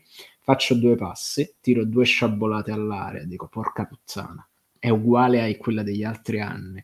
E eh, diciamo lì sì, i, i presupposti non sono stati yes Mm, sì. E questo mi, tra l'altro mi ha anche portato a giocarci un po' più in là. Ho detto ok, a questo punto sto giocando Forbidden West, mi faccio un altro po' di Forbidden West. maturo, abbastanza parere critico per poterne parlare e scrivere. E poi passo ora a Elden Ring per poterne parlare, poi scrivere ci, probabilmente ci vorrà una vita, perché tra le cose complicate di questo gioco è che c'è una mappa e diciamolo a questo punto che è una delle cose che per me è l'amo e todio di questo gioco. C'è una mappa che è sconfinata, non ti dice dove andare, con le bello icone, quello, ma, appunto. però aspetta, però non ti dice ne- non ti suggerisce nemmeno dove possono stare le cose attraverso un dialogo col paesaggio. No, in realtà no, se, se, se incominci a guardare la mappa ti, ci sono, lo capisci dove ci sono le ci sono le iconcine sulla mappa, ci sono disegnate, ah lì c'è un tunnel, lì c'è... ovvio che non c'è tutto le, quando ri, riconosci dove sono le, le rovine, sulla mappa ci, non, non, ci sono le icone videogiocose, però sulla mappa disegnata ci sono gli elementi del... Diciamo del... come per, Quindi però, lo capisci eh, che certo... c'è qual- un punto di interesse, c'è qualcosa potenzialmente di interessante. Sì, Quindi sì. solo che non è una roba la Ubisoft che ti dice: Ah, qui ci trovi il pendaglietto, il portachiavi che devi per no, no, che il, uno, non... il portachiavi 5 di 50 che abbiamo messo nella lista che puoi consultare in qualsiasi momento nel menu. Cioè... su questo sono d'accordo. Però la questione è che a me mi sta, mi sta, bene in quel tipo di gioco lì, perché ricordiamoci che la modalità facile di un gioco di From Software è inserire la mappa. Cioè, perché effettivamente è una cosa che ti aiuta sotto certi punti di vista. Mappa che però e... ti dice solo la parte esterna, nei dungeon non è non che ti, ti dice, dice su, non ti dice un cazzo. No, no, e soprattutto non è tutta sbloccabile dall'inizio e ci stanno comunque le buone vecchie trappolone col teletrasporto che ti mandano in culo al mondo. Beh, quelle sono bellissime. Al mondo in culo ai lupi, tra, tra l'altro. Tra l'altro, posso lo stile artistico non ci, sono i mimic, non ci sono i mimic dei, dei, forzieri, però ci sono le trappole. Quindi non so cosa sia peggio. Forse i, i, mimic sono ancora peggio perché i mimic me li sono. Però i mimic, i mimic in automatico gli devo le spadate. Gli... Quando trovavo. Sì, però magari rompevi quello. A me è capitato di rompere anche quella roba che c'era dentro a volte. Magari mi faccio prendere dal dal furore, no, dal furore bellico. E... Di rompere un forziere. Sì, sì, a me è capitato uno o due volte, non è spesso, però se, se, se dai, ti, ti, ti, accanisci troppo su un forziere spacchi quello che c'è dentro. Sì, sì. Ma no, gli do una bottarella. E eh, vabbè, a me capita perché sono più forte, le, le mie bottarelle distruggono, eh, cioè... Le, questa qua comunque la prevedo che sarà un'altra grande frase memabile per il nostro, per il nostro grande pubblico. E niente, però il punto, allora, eh, eh, però a me ci sta sta cosa con la quale vivo malissimo, ovvero quella, cioè io la FOMO normalmente per qualsiasi forma di contenuto non ce l'ho, però nel momento in cui gioco a, a Elden Ring ho l'ansia di perdermi la roba. Cioè l'avevo Ma superata. Par- secondo me quello fa parte dell'open world, sono tutti così gli open world io ce l'ho sempre avuta con GTA, ce l'ho sempre avuta, infatti ne parlavamo, ne avevo parlato con Jopper durante un weekly prima che uscisse, uscisse, il gioco, lui mi aveva chiesto: Ma senti un po' questo passaggio a. Perché lui non era stata l'intervista a quello che ne sa di Souls, da quello che di Souls non ne sa tanto. Perché che avete invocato la mia presenza una volta che ero assente. Quindi e, lui mi, e, lui mi, ha chiesto: Ma ti, cosa pensi di questo passaggio all'open world? Pensi che snaturi troppo? E avevo detto: eh, cioè io a me l'open world spaventa in generale perché sono uno appunto che ha sempre questa cosa del oh madonna, cosa mi perdo, cosa mi perdo, lì c'è qualcosa, cosa faccio? Ah no, ma torno indietro. Invece, secondo me, questa cosa, la, questa cosa della FOMO, questa paura del perdere di qualcosa in Elden Ring è fatta bene perché lo sai, però non, non diventa un, un, tarlo che hai lì, è qualcosa di che magari ti segni sulla mappa, ah, lì c'è qualcosa, mi se- puoi mettere il segnalino sulla mappa per ricordarti che quella cosa lì, lì ci vuoi tornare, perché magari stai seguendo un'altra cosa, vai, vuoi andare avanti con la quest e allora dici vabbè, quest- qui, qui ci torno dopo oppure devi, come faceva Ugo, mi racconta quando ne parlavamo su Slack, che diceva che continuavi a, a, a distrarti perché vai lì, stai cavalcando e stai andando al castello, ma vedi una rovina e allora giri a destra e vai verso la rovina e, allora, e stai 10 minuti, un quarto d'ora nella È rovina. Dici, ma cosa stavo facendo una, 15 minuti fa prima di, di entrare in sta rovina del cazzo a menarmi quei Cioè, Tant'è che eh, c'è questa cosa che... è una figata perché il gusto vero dell'esplorazione non è una, un, una lista di cose che devi fare che ci metti la crocetta fatto, fatto, fatto. No, è vai lì e probabilmente c'è qualcosa, ma spesso non c'è un cazzo. Vai lì e magari ti giri e ti ritrovi un cazzo di drago che, che ti appare sopra la testa e ti dà uno, sp- uno spunzone, magari avevi 150.000 anni, rune, rune, rune, perché in, in, in Elden Ring sono rune, e niente, hai perso 150.000 anni un, un, un, un, drago sulla testa, cioè, e sulla mappa non c'era nessuna indicazione che lì ci potesse essere un drago. Tra l'altro, eh, aneddoto interessante, prima di arrivare a quel famoso drago della prima area di gioco, stavo, che non è l'unico, che ti credi che ci sia quello solo quello? No, sono contento che ce ne siano tanti perché a me battere i draghi è, è divertente. E... Salute. Nel momento in cui sostanzialmente stavo girando per la mappa, esattamente dopo aver preso il cavallo, quindi mi ero messo tra virgolette in saccoccia la parte tra virgolette brutta, quella esattamente alle spalle la parte in cui tu stai là nel gioco e non è ancora sbloccato il modo di livellare, dove là veramente hai perso. È iniziata la stagione dell'allergia. Hai perso veramente il tempo perché tu hai refuso un sacco di anime e quindi sostanzialmente non hai. Rune, rune. Ah, è lo stesso fatto. Le chiamavo anime pure quando erano echi del sangue, che fa molto, diciamo, eh, ragazzino emo degli anni 2000, insomma. E quindi hai refuso un sacco di rune perché tu stai là e non riesci a progredire, non riesci ad andare avanti. Tipo io la caverna coi lupi io l'ho fatta senza poter livellare per capirci, proprio all'inizio e poi però eh, sblocchi il cavallo, sblocchi livellare e quindi via. E teoricamente il gioco inizia in quel momento là. And- vado un po' avanti, arrivo sotto, la, sotto la, le mura del castello e dico no, aspetta. Secondo me non è il momento, non è il momento adatto. Mi son, ho voltato le spalle, letteralmente ho voltato il cavallo, mi sono fatto tutta la cosa a scendere ho iniziato a farmi i fatti miei intorno alla cosa. Ho incontrato il tipo col cappello che sembra uscito da, da grosso guai a Chinatown. E mi sono andato, sì, dai, il tipo che ti aiuta anche contro le, invas- le finte invasioni. Ah, sì, ok, sì. Ecco. E, e quindi vabbè, su, attento però su questo lago perché ci sta un drago sempre a cavallo passo e vedo la scena di quelli che stanno dando fuoco a una carcassa. Arriva il drago, li spazza via, che è stato un momento, è stato un momento veramente figo. Poi sono rimasto lì con la paura reverenziale di sto drago, poi alla fine era una pippa.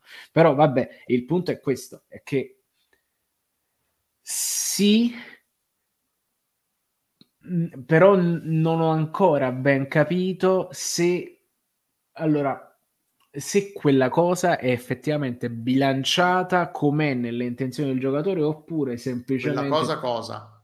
quella, quel tipo di esplorazione perdonami è effettivamente funzionale a quello che vogliono fare o forse come sono già tornati con la patch 1.03 forse aggiungere qualche punto di riferimento immediatamente riconoscibile possa essere più accessibile. Per esempio, la, la, strega, quella là che dicevamo l'altra notte, eh, l'altra notte sì, un, un, penso una settimanina fa, perché ci, ci stavo giocando, Renny la strega, se non sbaglio, là, cioè, c'hai, per esempio, è un personaggio fondamentale del gioco senza il quale non puoi utilizzare una delle feature principali, ovvero no, l'evocazione degli le, spiriti. Poi, No, puoi comprare la, la, la, la, campanellina, io l'ho comprata, non me l'ha data lei. Quindi... No. Sul serio? Sì. E questa qua non l'hanno aggiunta nella, nella, no, no, con la patch?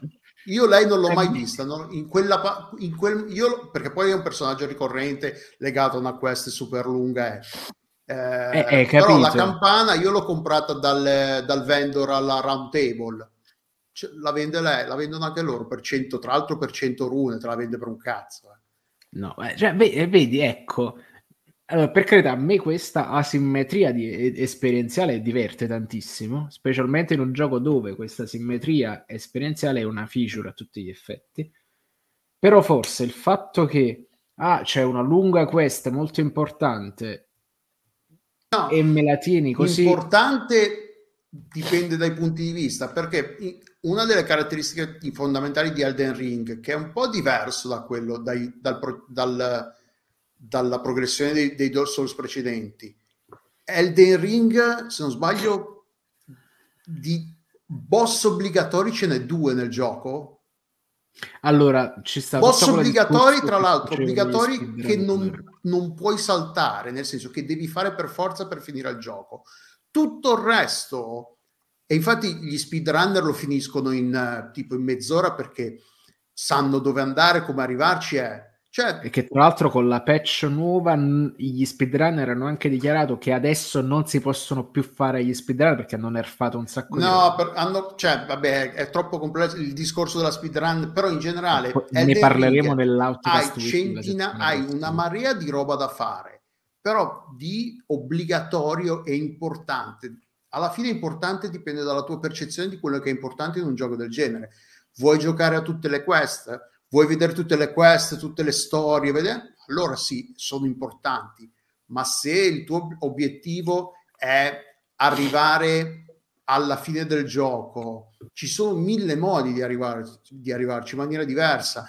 La progressione è dove vai, alla fine è detta la progressione. Io ho, ho trovato dei materiali rari, tipo avevo le pietre, le Somber uh, Dragonsmith, uh, quelle, i materiali per potenziare le armi. Avevo del, dei più 8 e più 9 che non mi ricordo dove cazzo ho trovato, che è roba abbastanza endgame, che ho trovato quasi all'inizio, però si vede che sono andato in una zona in cui probabilmente non sarei dovuto andare e per motivi magari per culo sono riuscito a, fin- a ripulirle e mi sono ritrovato questi materiali rari. La, il senso di progressione, il fatto è che Elden Ring e questo è comune ai Souls. La, la narrazione è incidentale ed è nascosta. Mm-hmm, un po' perché sì. forse loro non hanno mai avuto, mi sembra che l'avessero detto loro, il fatto che cioè, fanno un po' i fighi narrativamente perché non avevano i mezzi per fare le, le cutscene super fighe, per fare i doppiaggi super fighi, per fare il, il motion capture degli attori, tutte queste cose. Quindi hanno trovato un modo per raccontare delle storie che, non, che, nascondesse il fatto che non, non avevano il budget per raccontarli in modo, in modo figo. Quindi ora è diventata una caratteristica dei Souls e, e, che possa essere un modo un po' de merda di raccontarti una storia va bene perché effettivamente te, te la puoi perdere tutta se non sai dove andare. Allora, e... ma io invece ne faccio un altro, un altro tipo di discorso. Diciamo, hai detto bene, ci sono cose che sono importanti, ma io, non, io, per esempio, per me non è importante finire il gioco. Cioè, nel se- mi spiego meglio. Non è importante ammazzare il boss finale. Mi interessa soltanto che... L- non voglio parlare di qualità del tempo speso, ma il tempo che ci investo lo spendo nel modo che secondo me è più adeguato al tipo di esperienza che voglio vivere. Che mi rendo conto che è quasi un ossimoro, per un, gioco, per un gioco come Dark Souls, come Bloodborne, come Sekiro, sicuramente. Però nel momento in cui mi stai suggerendo l'apertura di un open world, quindi mi dai una quantità di approcci e di, tra virgolette, stile diverso rispetto a quello che stai facendo con i giochi di prima, allora è un'altra roba. Che poi, per carità, trovo questo, questo due modi di unire il, i, questi questo modo di unire due mondi e due visioni, secondo me, buono, ma perfettibile. Però, ecco, la questione è questa. Cioè, ti porto l'esempio pratico. In Bloodborne io mi sono fatto tutti i boss secondari perché c'era effettivamente una stanza dove io non potevo andare, ci arrivavo in un bivio, però sapevo che c'era un bivio, sapevo che c'era una porta, sapevo che mi serviva una chiave e questa chiave mi viene data in un altro momento e me ne accorgo perché l'amo ci vuole, non è che puoi cazzeggiare, cioè, cioè puoi cazzeggiare, ma comunque cazzeggiare nei limiti in cui il gioco ti permette di cazzeggiare. Qua il limite del cazzeggio non te lo pone il gioco. Te lo, poni tu, è open world, esatto, quello è l'open world. Però esatto. i dungeon invece te la ripropongono quella cosa lì. Nei dungeon l'esperienza è un Dark Soul, è un Souls esatto. sì, vecchio sì. stile. Eh? Assolutamente, assolutamente.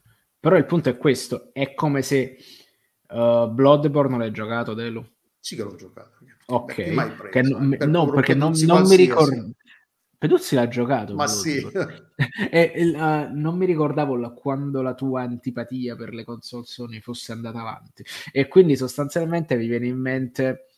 Ecco, è come se tutto il mondo di gioco fosse circondato dal bosco, dall'area del bosco di, di Bloodborne. Che ci sta quell'area anche abbastanza vasta, abbastanza aperta, che teoricamente, sì, teoricamente, ti simula un open world perché ci sono diversi collegamenti che ti riportano a, a aree del gioco che sono dove tu non riesci manco a immaginare come possa essere collegato, ma che funziona.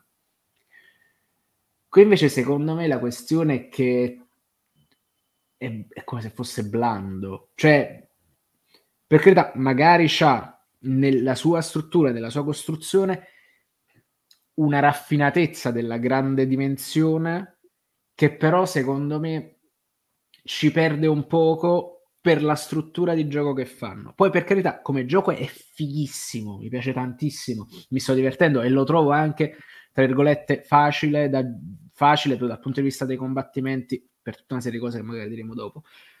Però mh, nel suo modo di esplorare e cioè mi pone o non mi forse non mi pone abbastanza limiti per quel tipo di gioco non so se mi spiego. Tipo io non, non è open world conti- eh, è un open è, world. è un open e world. quindi ti fa ti, non ti pone limiti o se te li pone te li pone in altri momenti. Perché? Tra un dungeon imma, immaginatevi un dungeon a destra e un dungeon a sinistra. E tra un dungeon tra il dungeon a destra e il dungeon a sinistra c'è tutto un cazzo di mondo pieno di roba che vuole ammazzarti, che vuole farti malissimo, però è anche pieno di roba di, pieno di equipaggiamento, di armi fighe, di tutta questa roba qua.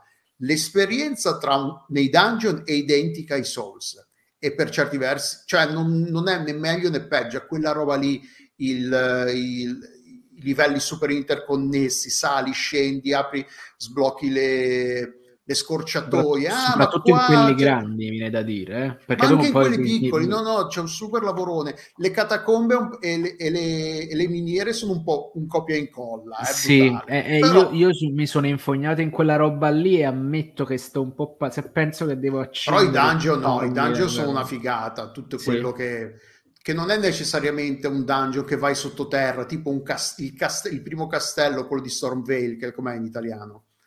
Eh, non, non, me lo posso mai velo, tempe- il velo della tempesta sarà qualcosa del genere? Cioè, con le tempesta con, con le tempeste sembra, sembra una roba tipo è, uscita letteralmente è, qua- è quasi tutto all'aperto. Ed è una figata cioè un castello quindi ah, vai, entri, ci sono le parti all'interno, poi vai, vai, dei, vai dei, cortili, vai, cioè una figata. Poi c'è tutta una parte sotterranea che ho scoperto mentre facevo cooperativa con un amico e dico, ma io qua non ci sono mai andato, come cazzo ci si arriva qui? Cioè, eh, alla fine la figata di Elden Ring è che non ti fa, ti fa, ti fa giocare e non ti fa mai sentire come se stessi lavorando perché gli Ubisoft mm, sì. e anche i Rockstar, quegli open world un po', un po' che hanno questa struttura fissa, che hanno str- questa struttura così rigida, che hanno le cose che devono fare, che, non, che vogliono sempre farle perché devono farle, le hanno fatte sempre così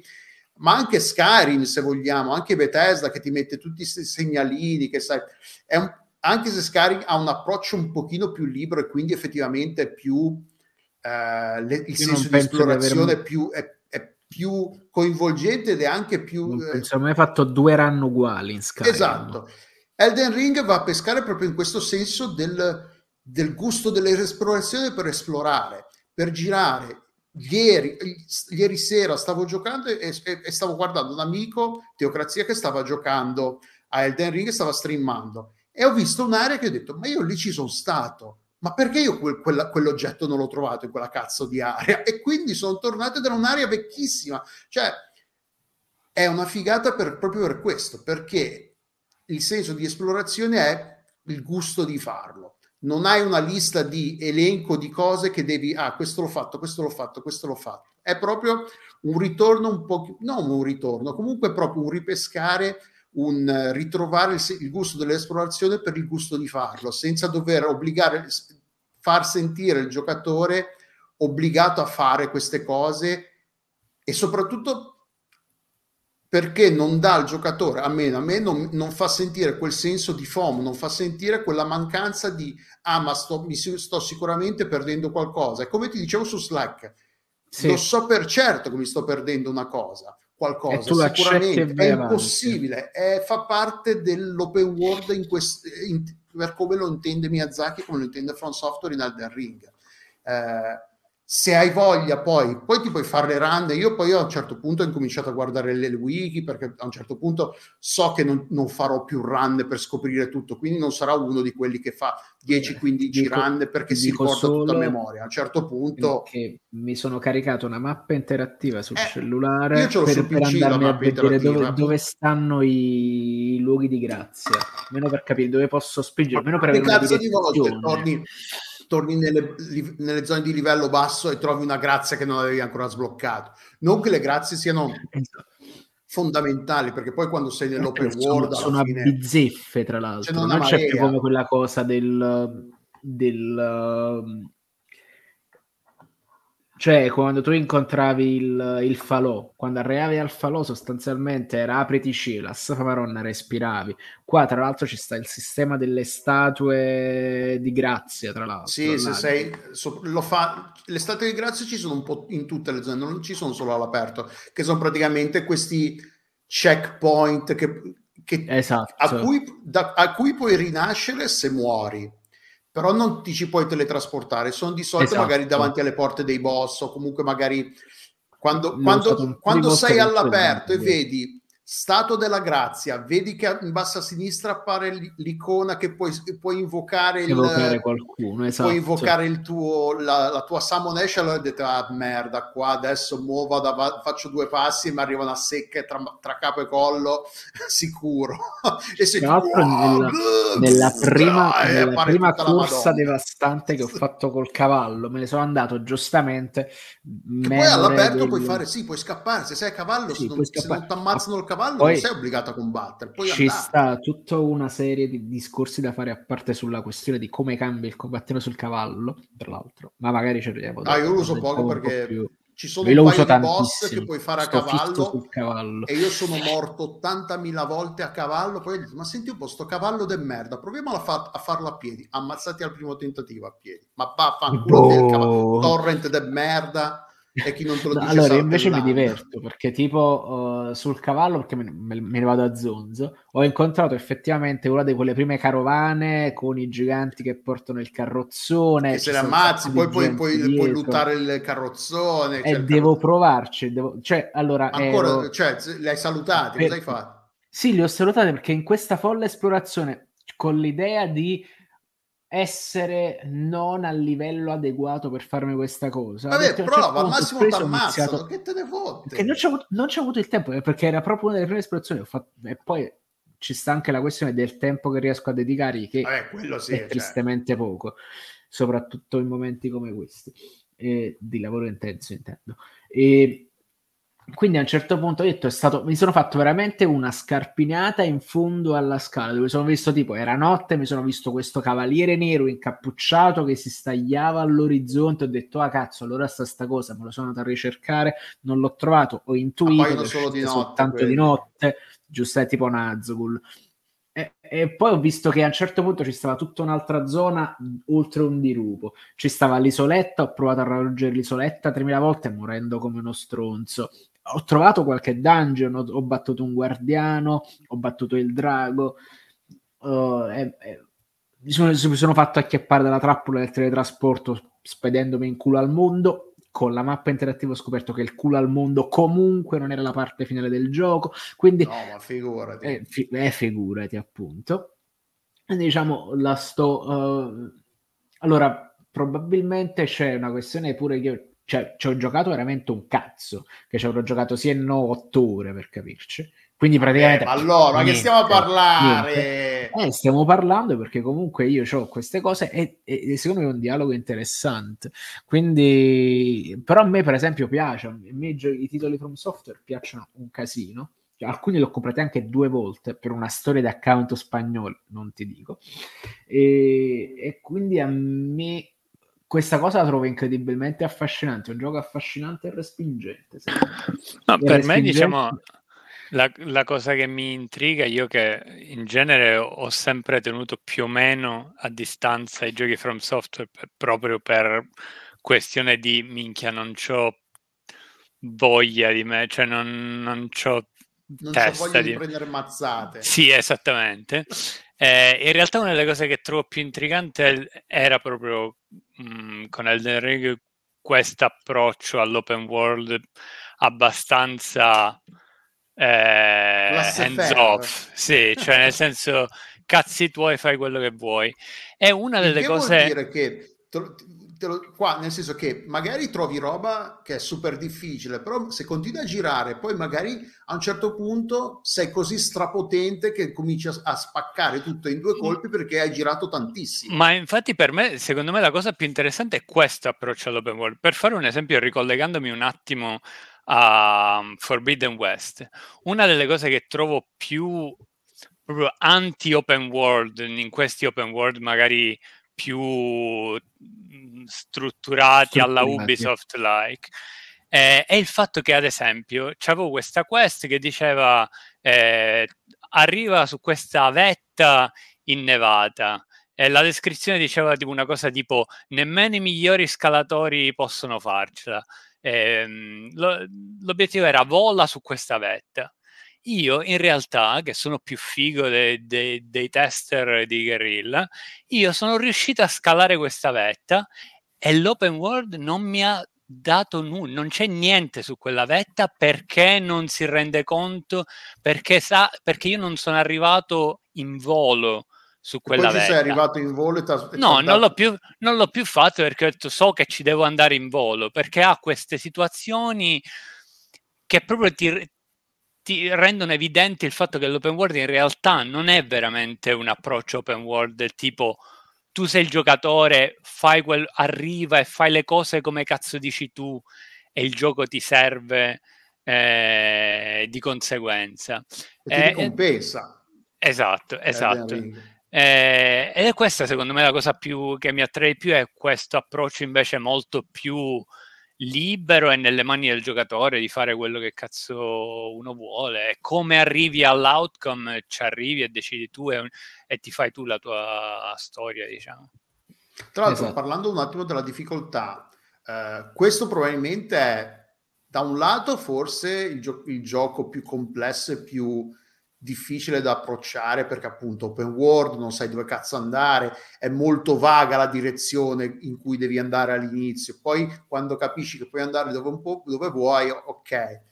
Però dall'altro lato non hai dei, degli ostacoli insommor- insormontabili, ce l'hai, però non sei obbligato a, a, a, sor- a sormontarli, perché poi, poi tantissimi boss non sono neanche obbligatori, anche quelli dei dungeon, tantissimi dungeon, puoi anche non farli se non vuoi. I, puoi esplorare tutto il dungeon e lasciare il boss lì e va bene, perché comunque non... È, è, e puoi girare tutto l'open world, farti tutti i, mini, i, tutti i mini dungeon del cazzo, tutte quelle cose lì, e poi torni dal, dal boss e magari lo bisciotti perché sei talmente t- tanto più potente che ormai lo puoi fare tranquillamente. Eh, ma se io, ripeto, se io il gioco non volessi finirlo, io e Bloodborne, Germania... Non, non, non sei obbligato, puoi continuare cioè, a No, mi spiego. Esatto, hai capito? Cioè, a me questo fatto che... Cioè, non, non mi attira proprio la questione di... Cioè, io più, sono più troppo curioso di vedere la roba, di cui anche i boss, di cui anche le quest, piuttosto che farmi, lanciarmi in questa corsa matta e disperata verso la fine ma infatti cioè, non capisco per quale sia il problema. Eh, il gioco non ti obbliga no, a fare nessuna delle due cose. No, no, appunto, non è un problema. Ah, okay. sto, sto, sto, proprio descrivendo il mio approccio e il mio rammarico nel sapere che magari certa roba non me la, non me la vedrò. Per dire, io su Bloodborne magari le guide a un certo punto le seguivo pedissequamente perché sapevo che c'era il finale tra virgolette, col boss segreto, diciamo quello là, la prole lunare, quella là dei tre cordoni ombelicali, per capirci. Mm-hmm. E io per fare sta roba sono stato là con l'ansia costante di guard- seguirmi passo passo la roba perché volevo vedere quella roba lì, volevo giocarmi quella situazione lì. Mentre, eh, mentre qui invece ho scelto un approccio completamente diverso, appunto per la questione dell'open world, che, che ha detto no, ok, è un open world, è più libero, è più cosa, soprattutto anche per quella cosa, Alex, che dicevi tu, della, dell'approccio alla, alla difficoltà stessa che con l'open world è più blando, tra virgolette.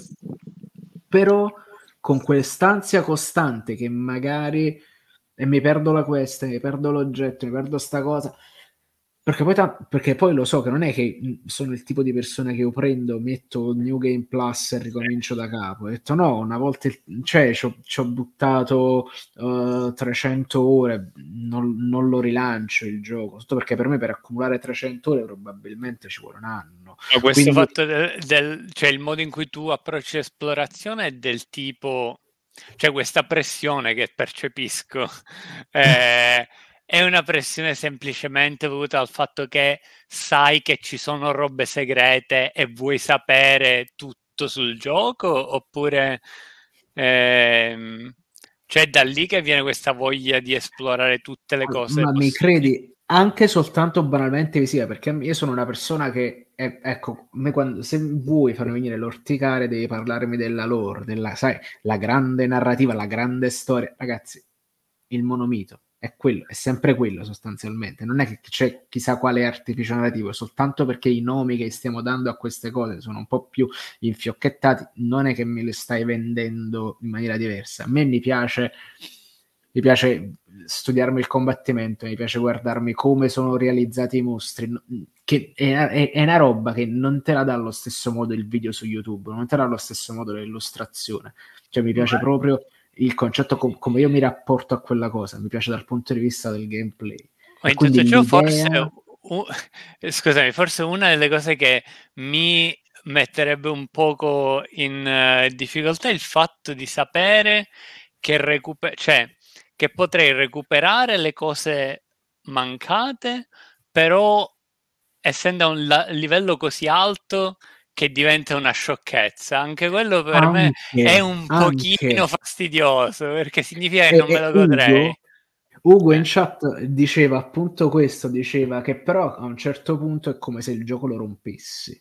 Mm, Almeno sì. il tipo di gioco per il quale è eh, per il quale immaginiamo Dark Souls. Però il fatto che questa continua esplorazione, questo continuo livellare, ti cambia sostanzialmente tutti i parametri del gioco e di conseguenza, tipo io il drago, il drago della primaria lo sto per fare al, al primo giro, però poi per una di quelle mosse strane, tipo telecamera che fa uno scazzo, è troppo in alto, non lo vedi più, dove sta? Brabang, morto come uno stronzo, ma tipo, sai, cose, i, i, tre punti vita. Poi alla fine l'ho, l'ho rifatto nel giro della serata, era, stiamo registrando tipo uno sperato e dopo andai a fare il drago. E quindi mi, che alla fine mi ha divertito come cosa, non l'ho vista come una cosa pesante, magari su un'altra circostanza l'avrei trovata uh, in difficoltà.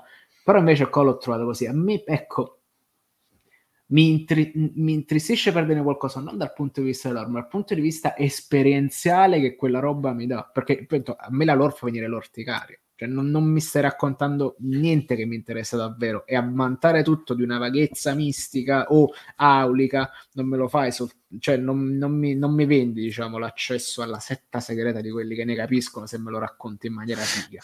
In realtà, banalmente mi interessa quel quel misto esperienziale. A me per questo, cioè, Bloodborne lo ritengo, tra virgolette, la versione più, per, se si può dire, più perfetta del meccanismo dei Dark Souls, come Dark Souls non riesce a essere, perché c'ha quell'alleggerimento delle meccaniche che mi permettono di fruire il gioco più liberamente di come farei con Dark Souls che invece magari presenta le cose più rigide e più macchinoso secondo me tecnicamente non è pulito come è pulito uh, Bloodborne, anche se poi ci sta quella dice sì, metti la patch 60 frame per secondo sul computer, c'avevi Bloodborne, no, sti cazzi. Però in quella costruzione, in quel mondo, in quelle cose, poi ripeto, de, del mondo questo qua ne ho visto veramente pochino, quindi non posso giudicare sotto questo punto di vista, però mi affascina proprio quel meccanismo là. E infatti, e qui entriamo anche nel merito del gameplay, io lo sto giocando esattamente come giocavo Bloodborne, tutto destrezza, tutto capriole, uh, parate quasi zero, ho, ho, la katana che fa un, botto di danni. Ho fatto tipo una parry, tra l'altro contro il fuoco in un dungeon, era la trappola di fuoco. A un certo punto, probabilmente per sbaglio, parte la parry, ho fatto la parry e la trappola. Vabbè. E, e, mi ha permesso di arrivare così in scioltezza a questo posto. E se non sbaglio, era, era il dungeon del guardiano dell'albero. Sono troppi. Eh, sono, sono troppi. troppi. sono, sono io già non me ne ricordo, non mi ricordo i nomi delle mappe di Destiny che sono quattro, figurati, mi ricordo queste cose qua. No, figurati. Eh, no, io sono a 140 ore, ne ho, esplora- ne ho, esplorato un botto, sono, volendolo potrei finire probabilmente, perché comunque ho già fatto, però continuo a, a, a scoprire roba, a scoprire boss, a cambiare build, per poi una cosa super figa che questo permette, che non ti limita, ti limita un po' perché eh, il numero, di, la quantità di materiali che trovi per maxare le armi è limitato e quindi non puoi portare al massimo tutte le armi che vuoi. Mm-hmm. Però ti dà comunque una buona libertà di cambiare build. Io ho cambiato build già tre volte da quando ho iniziato a giocare con lo stesso personaggio. Ho trovato un'arma figa, avevo i materiali per portarlo al massimo, l'ho portato al massimo, ho cambiato build ho cambiato completamente. Cioè, no, completamente no, perché prima però ho cambiato build da, da adattare all'arma. Quindi anche in questo, tra l'altro, è, un, è la, la, capacità di, di, cambiare build la sblocchi relativamente presto, è, è, è legata a un boss del gioco. Eh, quindi, secondo me, cioè, è, è, uno dei candidati al gioco del 2022 sicuramente assolutamente, assolutamente perché veramente fuori parametro la quantità al netto della roba che ti fa sì, che è una, dice una reskin di Dark Souls che era eh, di Dark Souls 3 che era una reskin di Dark Souls 2 che era una reskin di Dark Souls 1 e via. Eh, anche se lo sai lo ritengo comunque ingiusto poi. no, sono, Con... no, no, è un meme però sono evoluzioni della meme, stessa esatto. idea è per, sono perfezionamenti della, di quell'idea che dici, è un'idea che funziona perché cambiarla, vediamo quanto possiamo fare. Mentre Bloodborne e Sekiro sono due cose, sono anche probabilmente figli di magari quelle le sessioni di brainstorming, ma se facessimo, ma se facessimo, ma se facessimo questa cosa, e invece di farne un Dark Soul due e mezzo, eh, hanno detto facciamoci una roba completamente diversa, così non siamo legati a, alla tradizione, a quello che ci aspe- sia, il pubblico si aspetta da un seguito ufficiale di, di Souls. E così nat- è nato Bloodborne, che è un'evoluzione super aggressiva del combat system di, dei, dei Souls e Sekiro che invece è proprio una, prende il concetto di poise che c'è in tutti i Souls e lo lo mette al centro del sistema di combattimento e ne, e ne, ne esce una roba perfetta. Eh, però sì, Elden Ring è non lo so se ne faranno un altro dopo questo, però viene anche un po' da dire che è un po' il, il raggiungimento dell'apice di 4 di 5 Souls, di Demon Souls, dei, del primo Demon Souls e dei tre Dark Souls.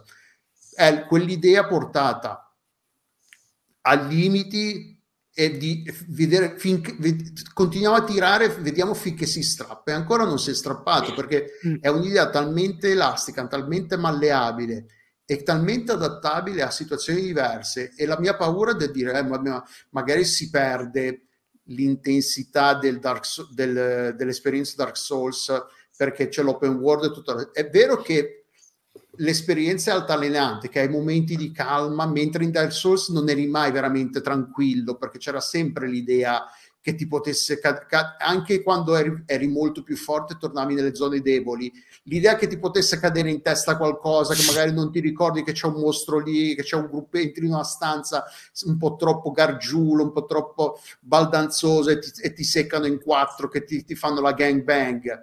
Eh, questa cosa in, in Elden Ring c'è meno perché l'open world è più rila- cioè effettivamente più rilassato. Una mm-hmm. volta che l'hai ripulito dei boss, il pericolo del ci sono eh, zone pericolose a qualsiasi livello di quei cazzo di uccelli di merda o le mani di merda che, che, ti, che cioè ci sono dei nemici che, che, li vedi e io li evito accuratamente perché sono peggio dei boss alcuni mostri in sto cazzo di gioco di merda però è, ha proprio questa cosa mentre nei Souls il livello di tensione il livello di gameplay era sempre è sempre costante. era più alto. Cioè, per me Bloodborne è quello, è quello che in inglese chiamano il, il, ceiling e il floor. Il, in, nei Souls il floor, il livello mi, più basso del gameplay era più alto di quello che è in Elden Ring, ma secondo me il, il, ceiling, quindi il livello più alto del gameplay dei Souls era più basso di quello che, che, che è in Elden Ring. Hai, hai estremi, gli estremi sono più lontani, però è mo- non di bruttezza, ma di intensità, nel senso che quando sei in dungeon è, è intenso come, un so- come più i Souls vecchi mentre ovviamente nell'open world è più rilassato, ti puoi anche godere il panorama per assurdo, cavalcare, un po' come nei Red Dead Redemption quando cavalcavi, io in Red Dead Redemption mi godevo le cavalcate proprio perché era bello, era tutta l'ambientazione, i colori e tutto. È un po' anche nel Elden Ring c'è questa cosa qua.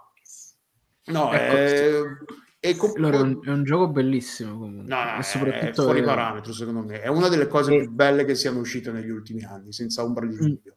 Mm. Però io lo candido me... anche tra, tra, i giochi del, del, del decennio, già, lo mettiamo oh, già nella lista dei giochi del decennio. Sì, sì, no, sicuro, perché veramente allora, ecco, la questione secondo me, per esempio, non è la questione del titolo, secondo me non è una questione, diciamo, tra virgolette, di una caprina. Secondo me la questione del titolo ti indica chiaramente che secondo me si sono resi conto che il limite che potevano raggiungere con il concetto di Dark Souls era stato raggiunto. Cioè, per lo stesso Dark Souls 3 sostanzialmente è il greatest hits dei, di, di, From Software fino a quel momento, ok? Ma è quello che Perché dicevamo quando parliamo dei Final Fantasy, che se metti un Final, un, un Final Fantasy nel titolo sei obbligato a fare certa roba perché Final Fantasy è la stessa cosa secondo me hanno fatto lì. con Dark Souls mentre invece nel Den Ring a un certo punto hanno capito che, che il tipo di cioè cercano con tutti ho, cioè ci sta questa forte tra virgolette tensione opposta. Loro cercano costantemente di dirti te lo dicono del titolo che il gioco non è quella roba lì. E in effetti non lo è. Però dall'altra parte c'hai un art directoring che, di cui abbiamo discusso roba dall'inizio, una componente tecnica che ti richiama troppo a quella roba lì. Quindi tu, per quanto tu voglia anche concettualmente distaccarsene, non puoi fare a meno di leggerlo, anche in maniera completamente superficiale, anche senza sapere né leggere né scrivere. Letteralmente non puoi non leggerlo come quella roba lì. Ma non penso che loro vogliano una... che tu lo legga in maniera differente. No, però... no, no. Eh, eh, cioè, il punto è questo. Però se tu non volevi le- farlo leggere in una maniera differente, a questo punto me lo andavi a chiamare Dark Souls 4. Mentre invece loro, loro secondo me, ci, ci tengono proprio a dirti che è un'altra roba. Però sì, soltanto no. ecco, te lo dicono che va approcciato in maniera differente, che non è lo stesso gioco, che mm-hmm, ha esatto. molte similitudini con quello del passato, perché comunque è fatto la stessa gente, riprende un sacco GDR, di roba. Eh? sostanzialmente hanno lo stesso sistema di combattimento, hanno tra virgolette un sistema di classiche molto simili, ritornando a Final Fantasy, cioè che è un combattimento a turni. Cioè non è che quella è la cosa che ti rivoluziona e in un Final Fantasy mi aspetto sempre la stessa roba perché Final Fantasy. Qui eh, sostanzialmente la stessa roba. Noi immaginiamo, cioè lo leggiamo oppure lo percepiamo a livello subliminare come una roba che è, for- è strettamente parente a Dark Souls, oppure se è chiaramente il figlio più che un fratello.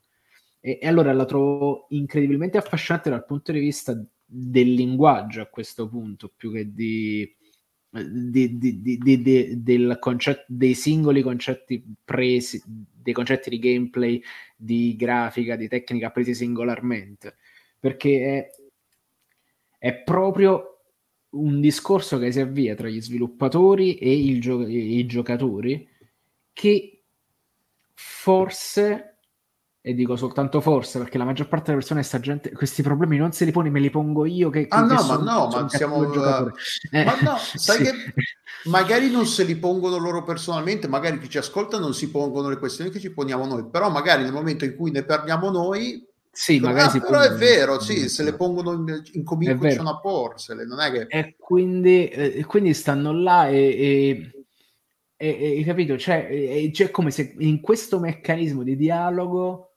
qualcosa non sia perfettamente funzionale. Per esempio, Demon Souls.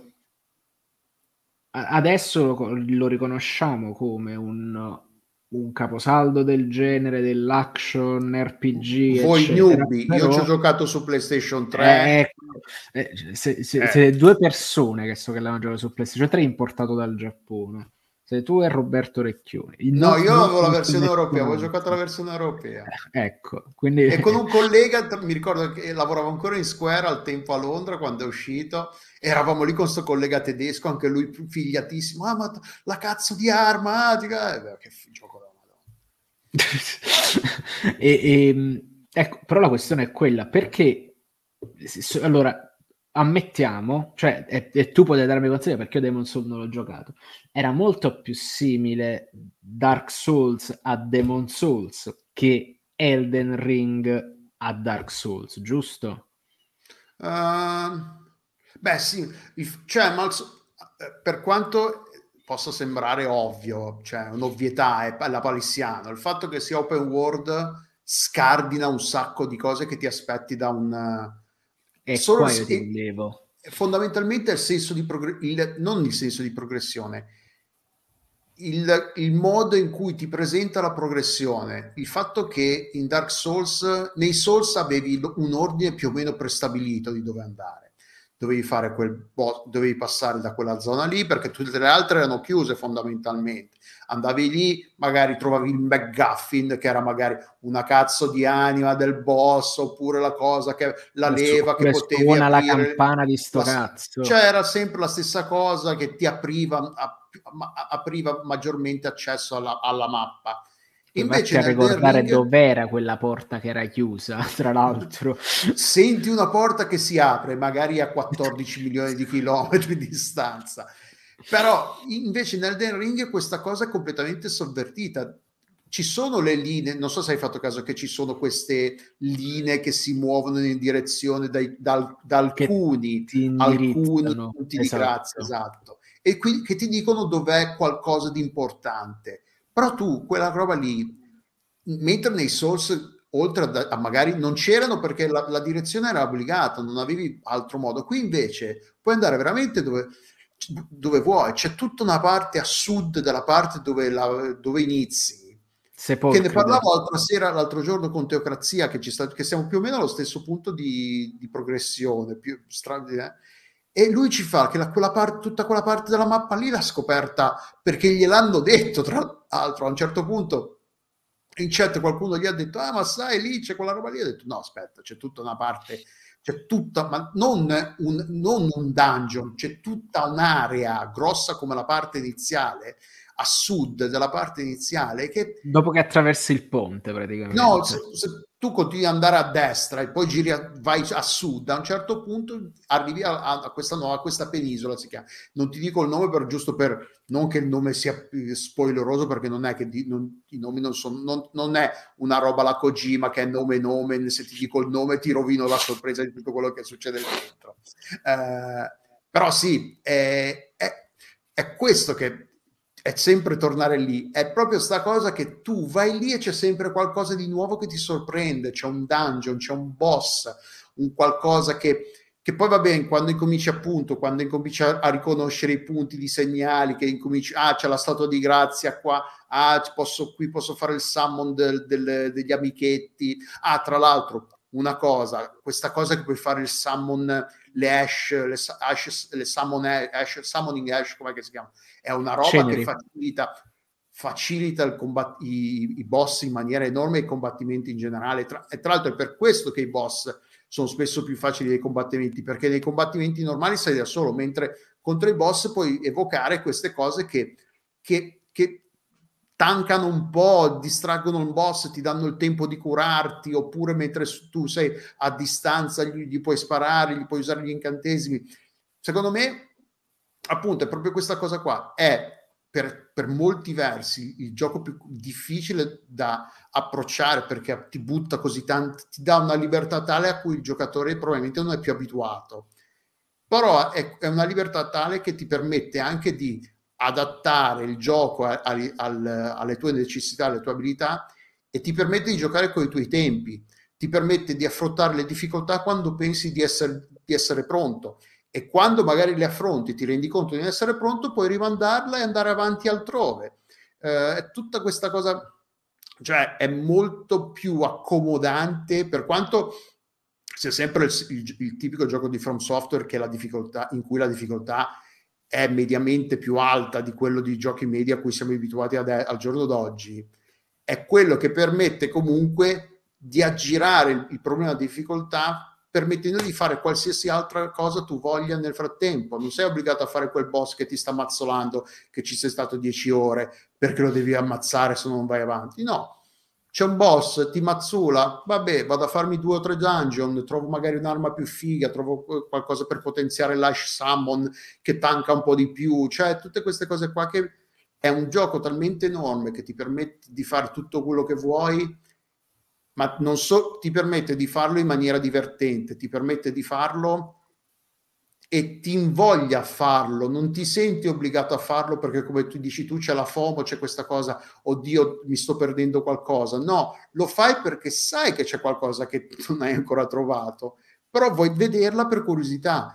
Ah, io sono a un punto del gioco in cui l'equipaggiamento fa poca differenza. Io vado a cercare le armature perché faccio fashion. Il fashion soul è l'endgame dei soul perché voglio vedere come mi stanno addosso e se sono più fighe di quelle che ho. Però non mi servono perché non sono così più potenti. Cioè, alla fine vai a esplorare perché cerchi le armature fighe, perché poi certo, oppure trovi un'arma figa e magari cambi il muro dei 50 colpi. Il muro sì, ci, dei 50 ho, fini, ho, ripulito la zona, ma non sono andato a fare i 50 colpi perché poi ho visto che non, è, non è una, una, roba che ti dà accesso, ti fa entrare in una stanza in cui ci, ci sei passato mille volte di lì. Quindi, no, no, è proprio una trollata di brutta maniera quella dei 50 colpi.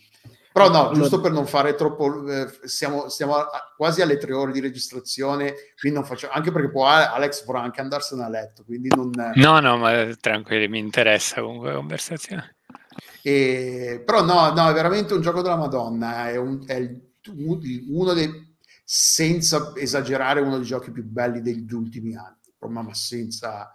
perché proprio al netto delle, delle tare, diciamo, tra virgolette, che si porta del genere dei, del Souls, che sono quella roba lì. E al netto del fatto che se non ti piacciono i Souls, questo magari non ti piace altrettanto perché comunque quella roba lì la riconosci, è, la, quella, è, è parente della roba che non ti è piaciuta in passato, però è anche quello che cerca di, di darti un, un, modo di giocare un, ai Souls che prima non era per, possibile cioè, pensate un po' a Sekiro, il primo, quello che trovi nel primo flashback, mi sembra, il primo nemico, quello con la lancia. La devi... No, no, no, no ah, il, prim- sì, il monaco. Il, primo, il, nemico, quello che devi, che devi imparare a fare il pestone, il pestone sul...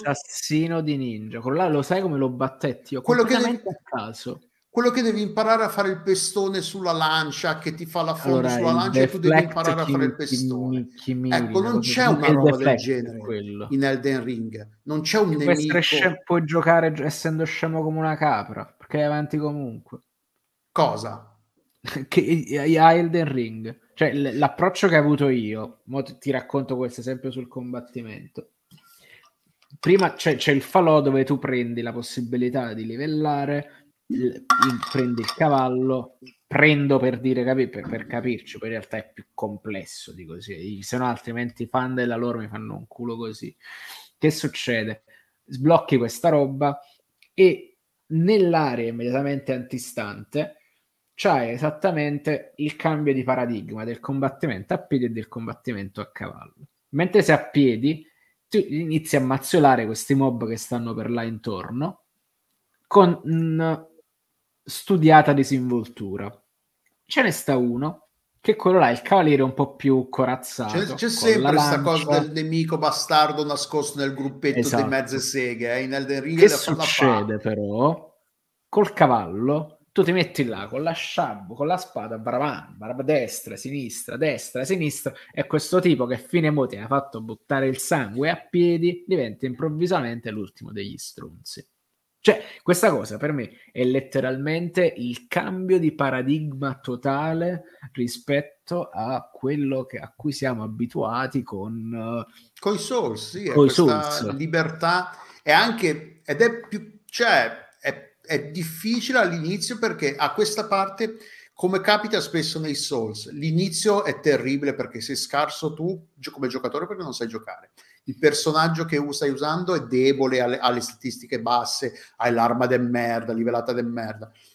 Poi arriva un momento in cui si sblocca un po', eh, praticamente come se ti toccassero qui e, e, e incominci, a, incominci, a essere più bravo tu, a essere le armi più potenti ed è anche il momento più pericoloso perché magari sei anche, vabbè, ormai qua il gioco non ha più segreti, è, tutto, è tutta discesa qui poi, poi arriva e ti, ti, ti, ti dà la mazzata. Però, Però, per esempio, attenzione sulla cosa del pericolo, qua ci sta pure un appunto, perché il pericolo sarebbe tipo perdere una mole spropositata di anime, però nel momento in cui tu eh, queste anime non le recuperi in, in maniera abbastanza agile, eh, cioè allora tutto a posto. dungeon eh, no. Nei dungeon, nei dungeon no. no. Quando Però... incomincerai a esplorare i dungeon e quando incomincerai, te l'ho detto, io c'era, a un certo punto c'era il sì, dungeon mi rendo conto. della capitale che, che, ho detestato e che bisogna pure tornarci a un certo punto. Nella capitale ho perso talmente di tante di quelle anime perché non avevo per il cazzo di tornare dove ero morto perché era dito al culo arrivarci, non, ci, non mi ci orientavo, non mi ci raccapezzavo e ho detto vabbè te le lascio queste su, sulla, te le offro io ste rune, guarda, perché non ho proprio voglia di venirmela, tornarmela a prendere. E lì ci avevo perso, boh, 3-4 livelli di anime ce li ho persi sicuramente. Lì. Però, per, certo però punto... questa cosa comunque non è un impedimento per il tuo buon ah, no, proseguimento della cosa. Io Ma poi questa cosa, cosa, veramente... Cioè, certo, l'inizio del gioco è anche bastardo perché i nemici ti danno veramente, letteralmente, quattro rune a, a, a nemico che non ti servono un cazzo. Quindi Pensa, il drago I livelli li fai, li fai con i boss. Due livelli. Cosa? Lo, lo, stesso, per esempio, il drago lì. Il drago, il drago sì, so, quando l'ammazzi. Me ne, dà, me ne dà, mi dà un livello al punto in cui sono arrivato, ma non ci arrivo a fare il secondo. Per dire, se non devo andare là a cercare qualcuno, cioè, ma per dire, è più forte il polpo che incontri sulla spiaggia che il sì, drago. Sì, eh, però alcuni nemici comuni sono veramente bastardi. Ci sono Cazzo, i, le... i granchi i granchi, no, ma che sono gra- difficili ma, i granchi. Ma che sto a parlare con te, che ti, che ti fai segare dai granchi, ma torna Mi sono fatto segare dai granchi perché sono abilmente scappato con una, una ah, mossa, ecco. diciamo, Aspetta di, di, quando di, incontrerai le, le, mani de merda oppure i...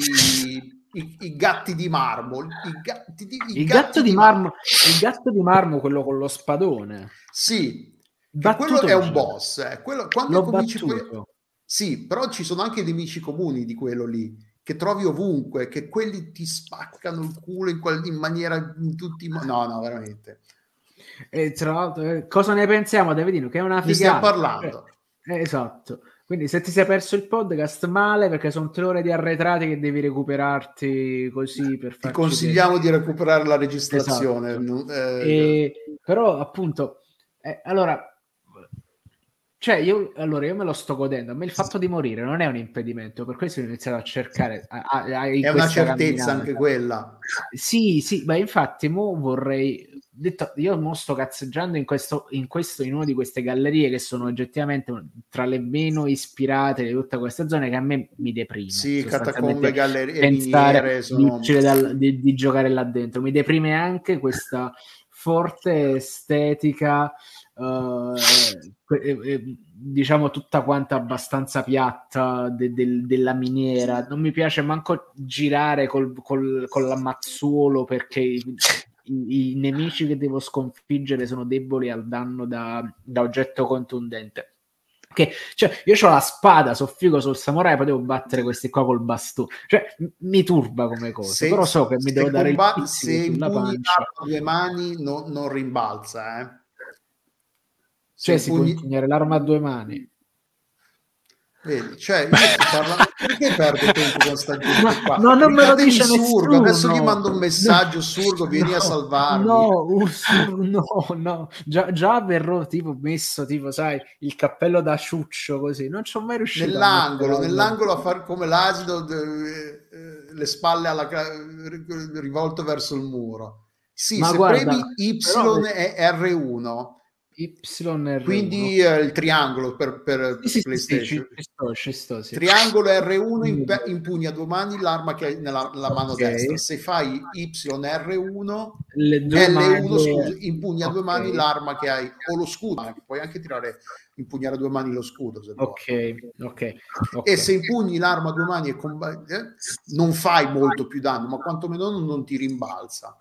No, perché invece ge- stavo gestendo la roba giocando con il combattendo, mettendo come seconda alma il bastone, no il bastone, tipo un mazzuolo, un fatto di. Anche volendo, sì, e, puoi fare così. E sto veramente cercando il boss di queste gallerie, che ho capito pure dove sta, però sta tipo da, in un ascensore, devo fare la capriola al momento giusto. Però il punto è che allora mi credi, avrei preferito forse meno eh, gallerie dal design svogliato perché a un certo punto sembra, sai, le, è, che è l'equivalente di Dark Souls della fetch quest, tipo, ah, consegna questa lettera a mia nonna, capi? Sai, questi fatti così.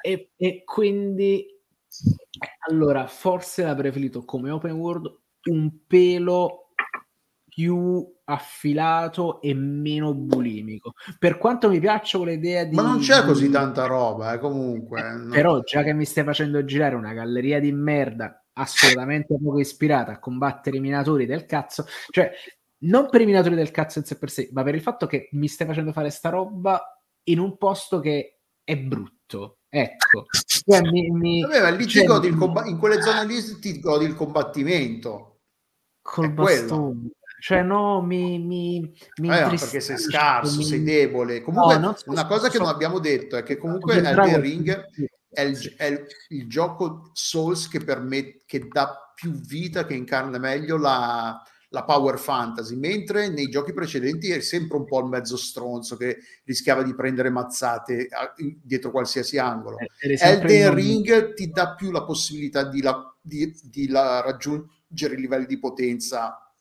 che ti dico, vabbè, qua veramente faccio i buchi nei muri solo a guardarli perché sono così potente che con un dito faccio il one, one, one shot kill con un, con un dito e ti permette veramente tra l'altro non fa quella roba alla Skyrim che livella il, il, il mondo insieme a te quindi tu torni indietro e sei nettamente più potente della roba, della roba debole. Cioè, mi è capitato di trovare dungeon che l'avevo lasciato indietro e i boss li ho letteralmente bisciottati o, tri- o, o, o giù di lì. Cioè, gli fai tu un, un colpo e vedi la vita che come, non, è, come un, non, è mai, non ho mai visto succedere in un Souls. In un Souls ho, anche dopo aver farmato, magari ti metti un'ora o due a farmare perché sei debole, dici vabbè, qua devo andare avanti. Non c'è una roba del genere nei Souls precedenti. Io, quello che trovo ancora abbastanza, tra virgolette, ostico, e me lo sono posto oggettivamente come step prima di arrivare al, um, al castellone, là, il primo castellone. È il come si chiama? È il guardiano del il, col cavallo con la dorata il cavaliere del guardiano dell'albero là. cioè il, il, primo quello che vedi esattamente sotto il primo punto di grazia che sta laggiù a, a camminare così con la... il primo mini boss il primo è lì il gioco ti insegna. Ti insegna, eh no, okay, già, mi insegna che devo evitarlo no ti insegna, ti insegna, a dire questi, questi qua li riconosci che ti, probabilmente adesso ti prendono a schiaffi solo guardandoti però prima o poi puoi provare a, combattere a combatterlo e a... prima o poi sì, tra l'altro poi c'è lo scudo, tutte che... tra l'altro un'altra cosa che non abbiamo detto è, è anche il primo Souls in cui ti permette, c'è il, il concetto del farm dell'equipaggiamento, il, l'equipaggiamento che vedi addosso ai nemici. Molto spesso li puoi ammazzare ripetutamente per ottenere le armi, per ottenere l'equipaggiamento, le, l'armatura. Preso così Esatto, quindi sì, c'è una cosa che, non, eh, che in precedenza, che nei, nei Souls precedenti c'era, ma era molto limitata ad alcuni nemici. In questo invece tutti i cavalieri, le armature dei cavalieri, le spade, le armi, magari è tutta merda che è inutile, però sono belle da vedere e te la metti perché è figa, quindi ti sta. No, no, vabbè, dai. È figo, è figo. È no, no, il gioco della Madonna, se non... ovvio che è un Souls e quindi è quella roba Souls e se proprio non, non la sopportate, dubito che Elden Ring vi faccia cambiare idea, però è veramente uno dei giochi più belli. Anche Wallone ne, ne parlava spesso nelle sue dirette. Le, e Wallone l'ha chiuso sopra. L'ha finito recentemente nel weekend, mi sembra ha detto anche lui, l'ha detto, uno dei giochi più belli de, degli ultimi anni è uno dei giochi più belli che sono veramente usciti da un lungo, pe- da lungo tempo a questa parte. Senza togliere tutti i giochi fighi che sono usciti finora, però questo veramente trova, arriva a ripescare quelli, quell'idea un pochino superata, un pochino trascurata del farti fare cose per il gusto di fartele fare, non perché le devi fare, perché il gioco moderno deve avere 50 cazzo di collectibles, 50 cazzo di cose di, di panorami da vedere, no. È catartico sotto un certo punto di vista, ci purga un poco da quello che un male dell'open world, a questo punto non tanto del gioco di ruolo in quanto tale, ma dell'open world contemporaneo. Ma no, a me l'open world secondo me è una delle cose, una delle cose più belle che le, la tecnologia dei videogiochi moderni ha permesso, nel senso ovviamente i giochi vecchi perché avevano i, i, i livelli così piccoli, perché la, non c'era la, la, la, capacità, la possibilità di, tecnica di realizzarli più grossi. Aumentando la capacità di memoria, la velocità di, di trasferimento dei dati, ovvio che i mondi sono più ampi, sono più grossi, lì poi, poi, non c'è un cazzo di caricamento in Elden Ring se non fai un, un, un, uh, un, teletrasporto a un punto di grazia, quindi puoi andare da, da, nord a sud, a est a ovest ininterrottamente senza problemi, anche quando entri in un dungeon non c'è un caricamento, una schermata di caricamento.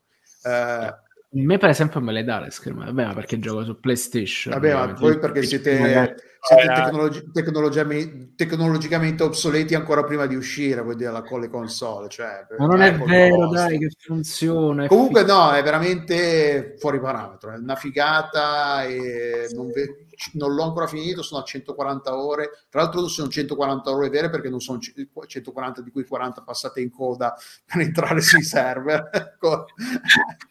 No, no, è, e, una figata. Guarda, eh, sì, allora è, è, allora è, di una bellezza che è spiazzante. è abbacinante, limiti, di una bellezza abbacinante. abbacinante. È veramente quella cosa che a volte dici, ma eh, dai, ma allora, veramente. E non Però perché ecco, è graficamente, no, appunto, tecnicamente no. è, una, è, è, una, discreta merda, diciamocelo. Sì, oggettivamente Artisticamente è fuori di testa, è una roba e, e, sostanzialmente non utilizza praticamente niente il dual sense. Mi no, no io, vabbè, io ci sto giocando su PC. Eh, le, no, cioè, praticamente c'è, no, c'è, c'è sta roba in mano che è morta, non ti dà un minimo di peso sulla, sullo scudo, non ti dà il peso delle spade, ma probabilmente una roba del genere, già con le palle che gli girano al giocatore base del titolo From Software, sarebbe stata una roba inaccettabile. No, no, ma cioè, non, non, ti dà nessuna sottospecie di feedback. Cioè, artisticamente l'abbiamo detto, è, è, fuori di testa, veramente.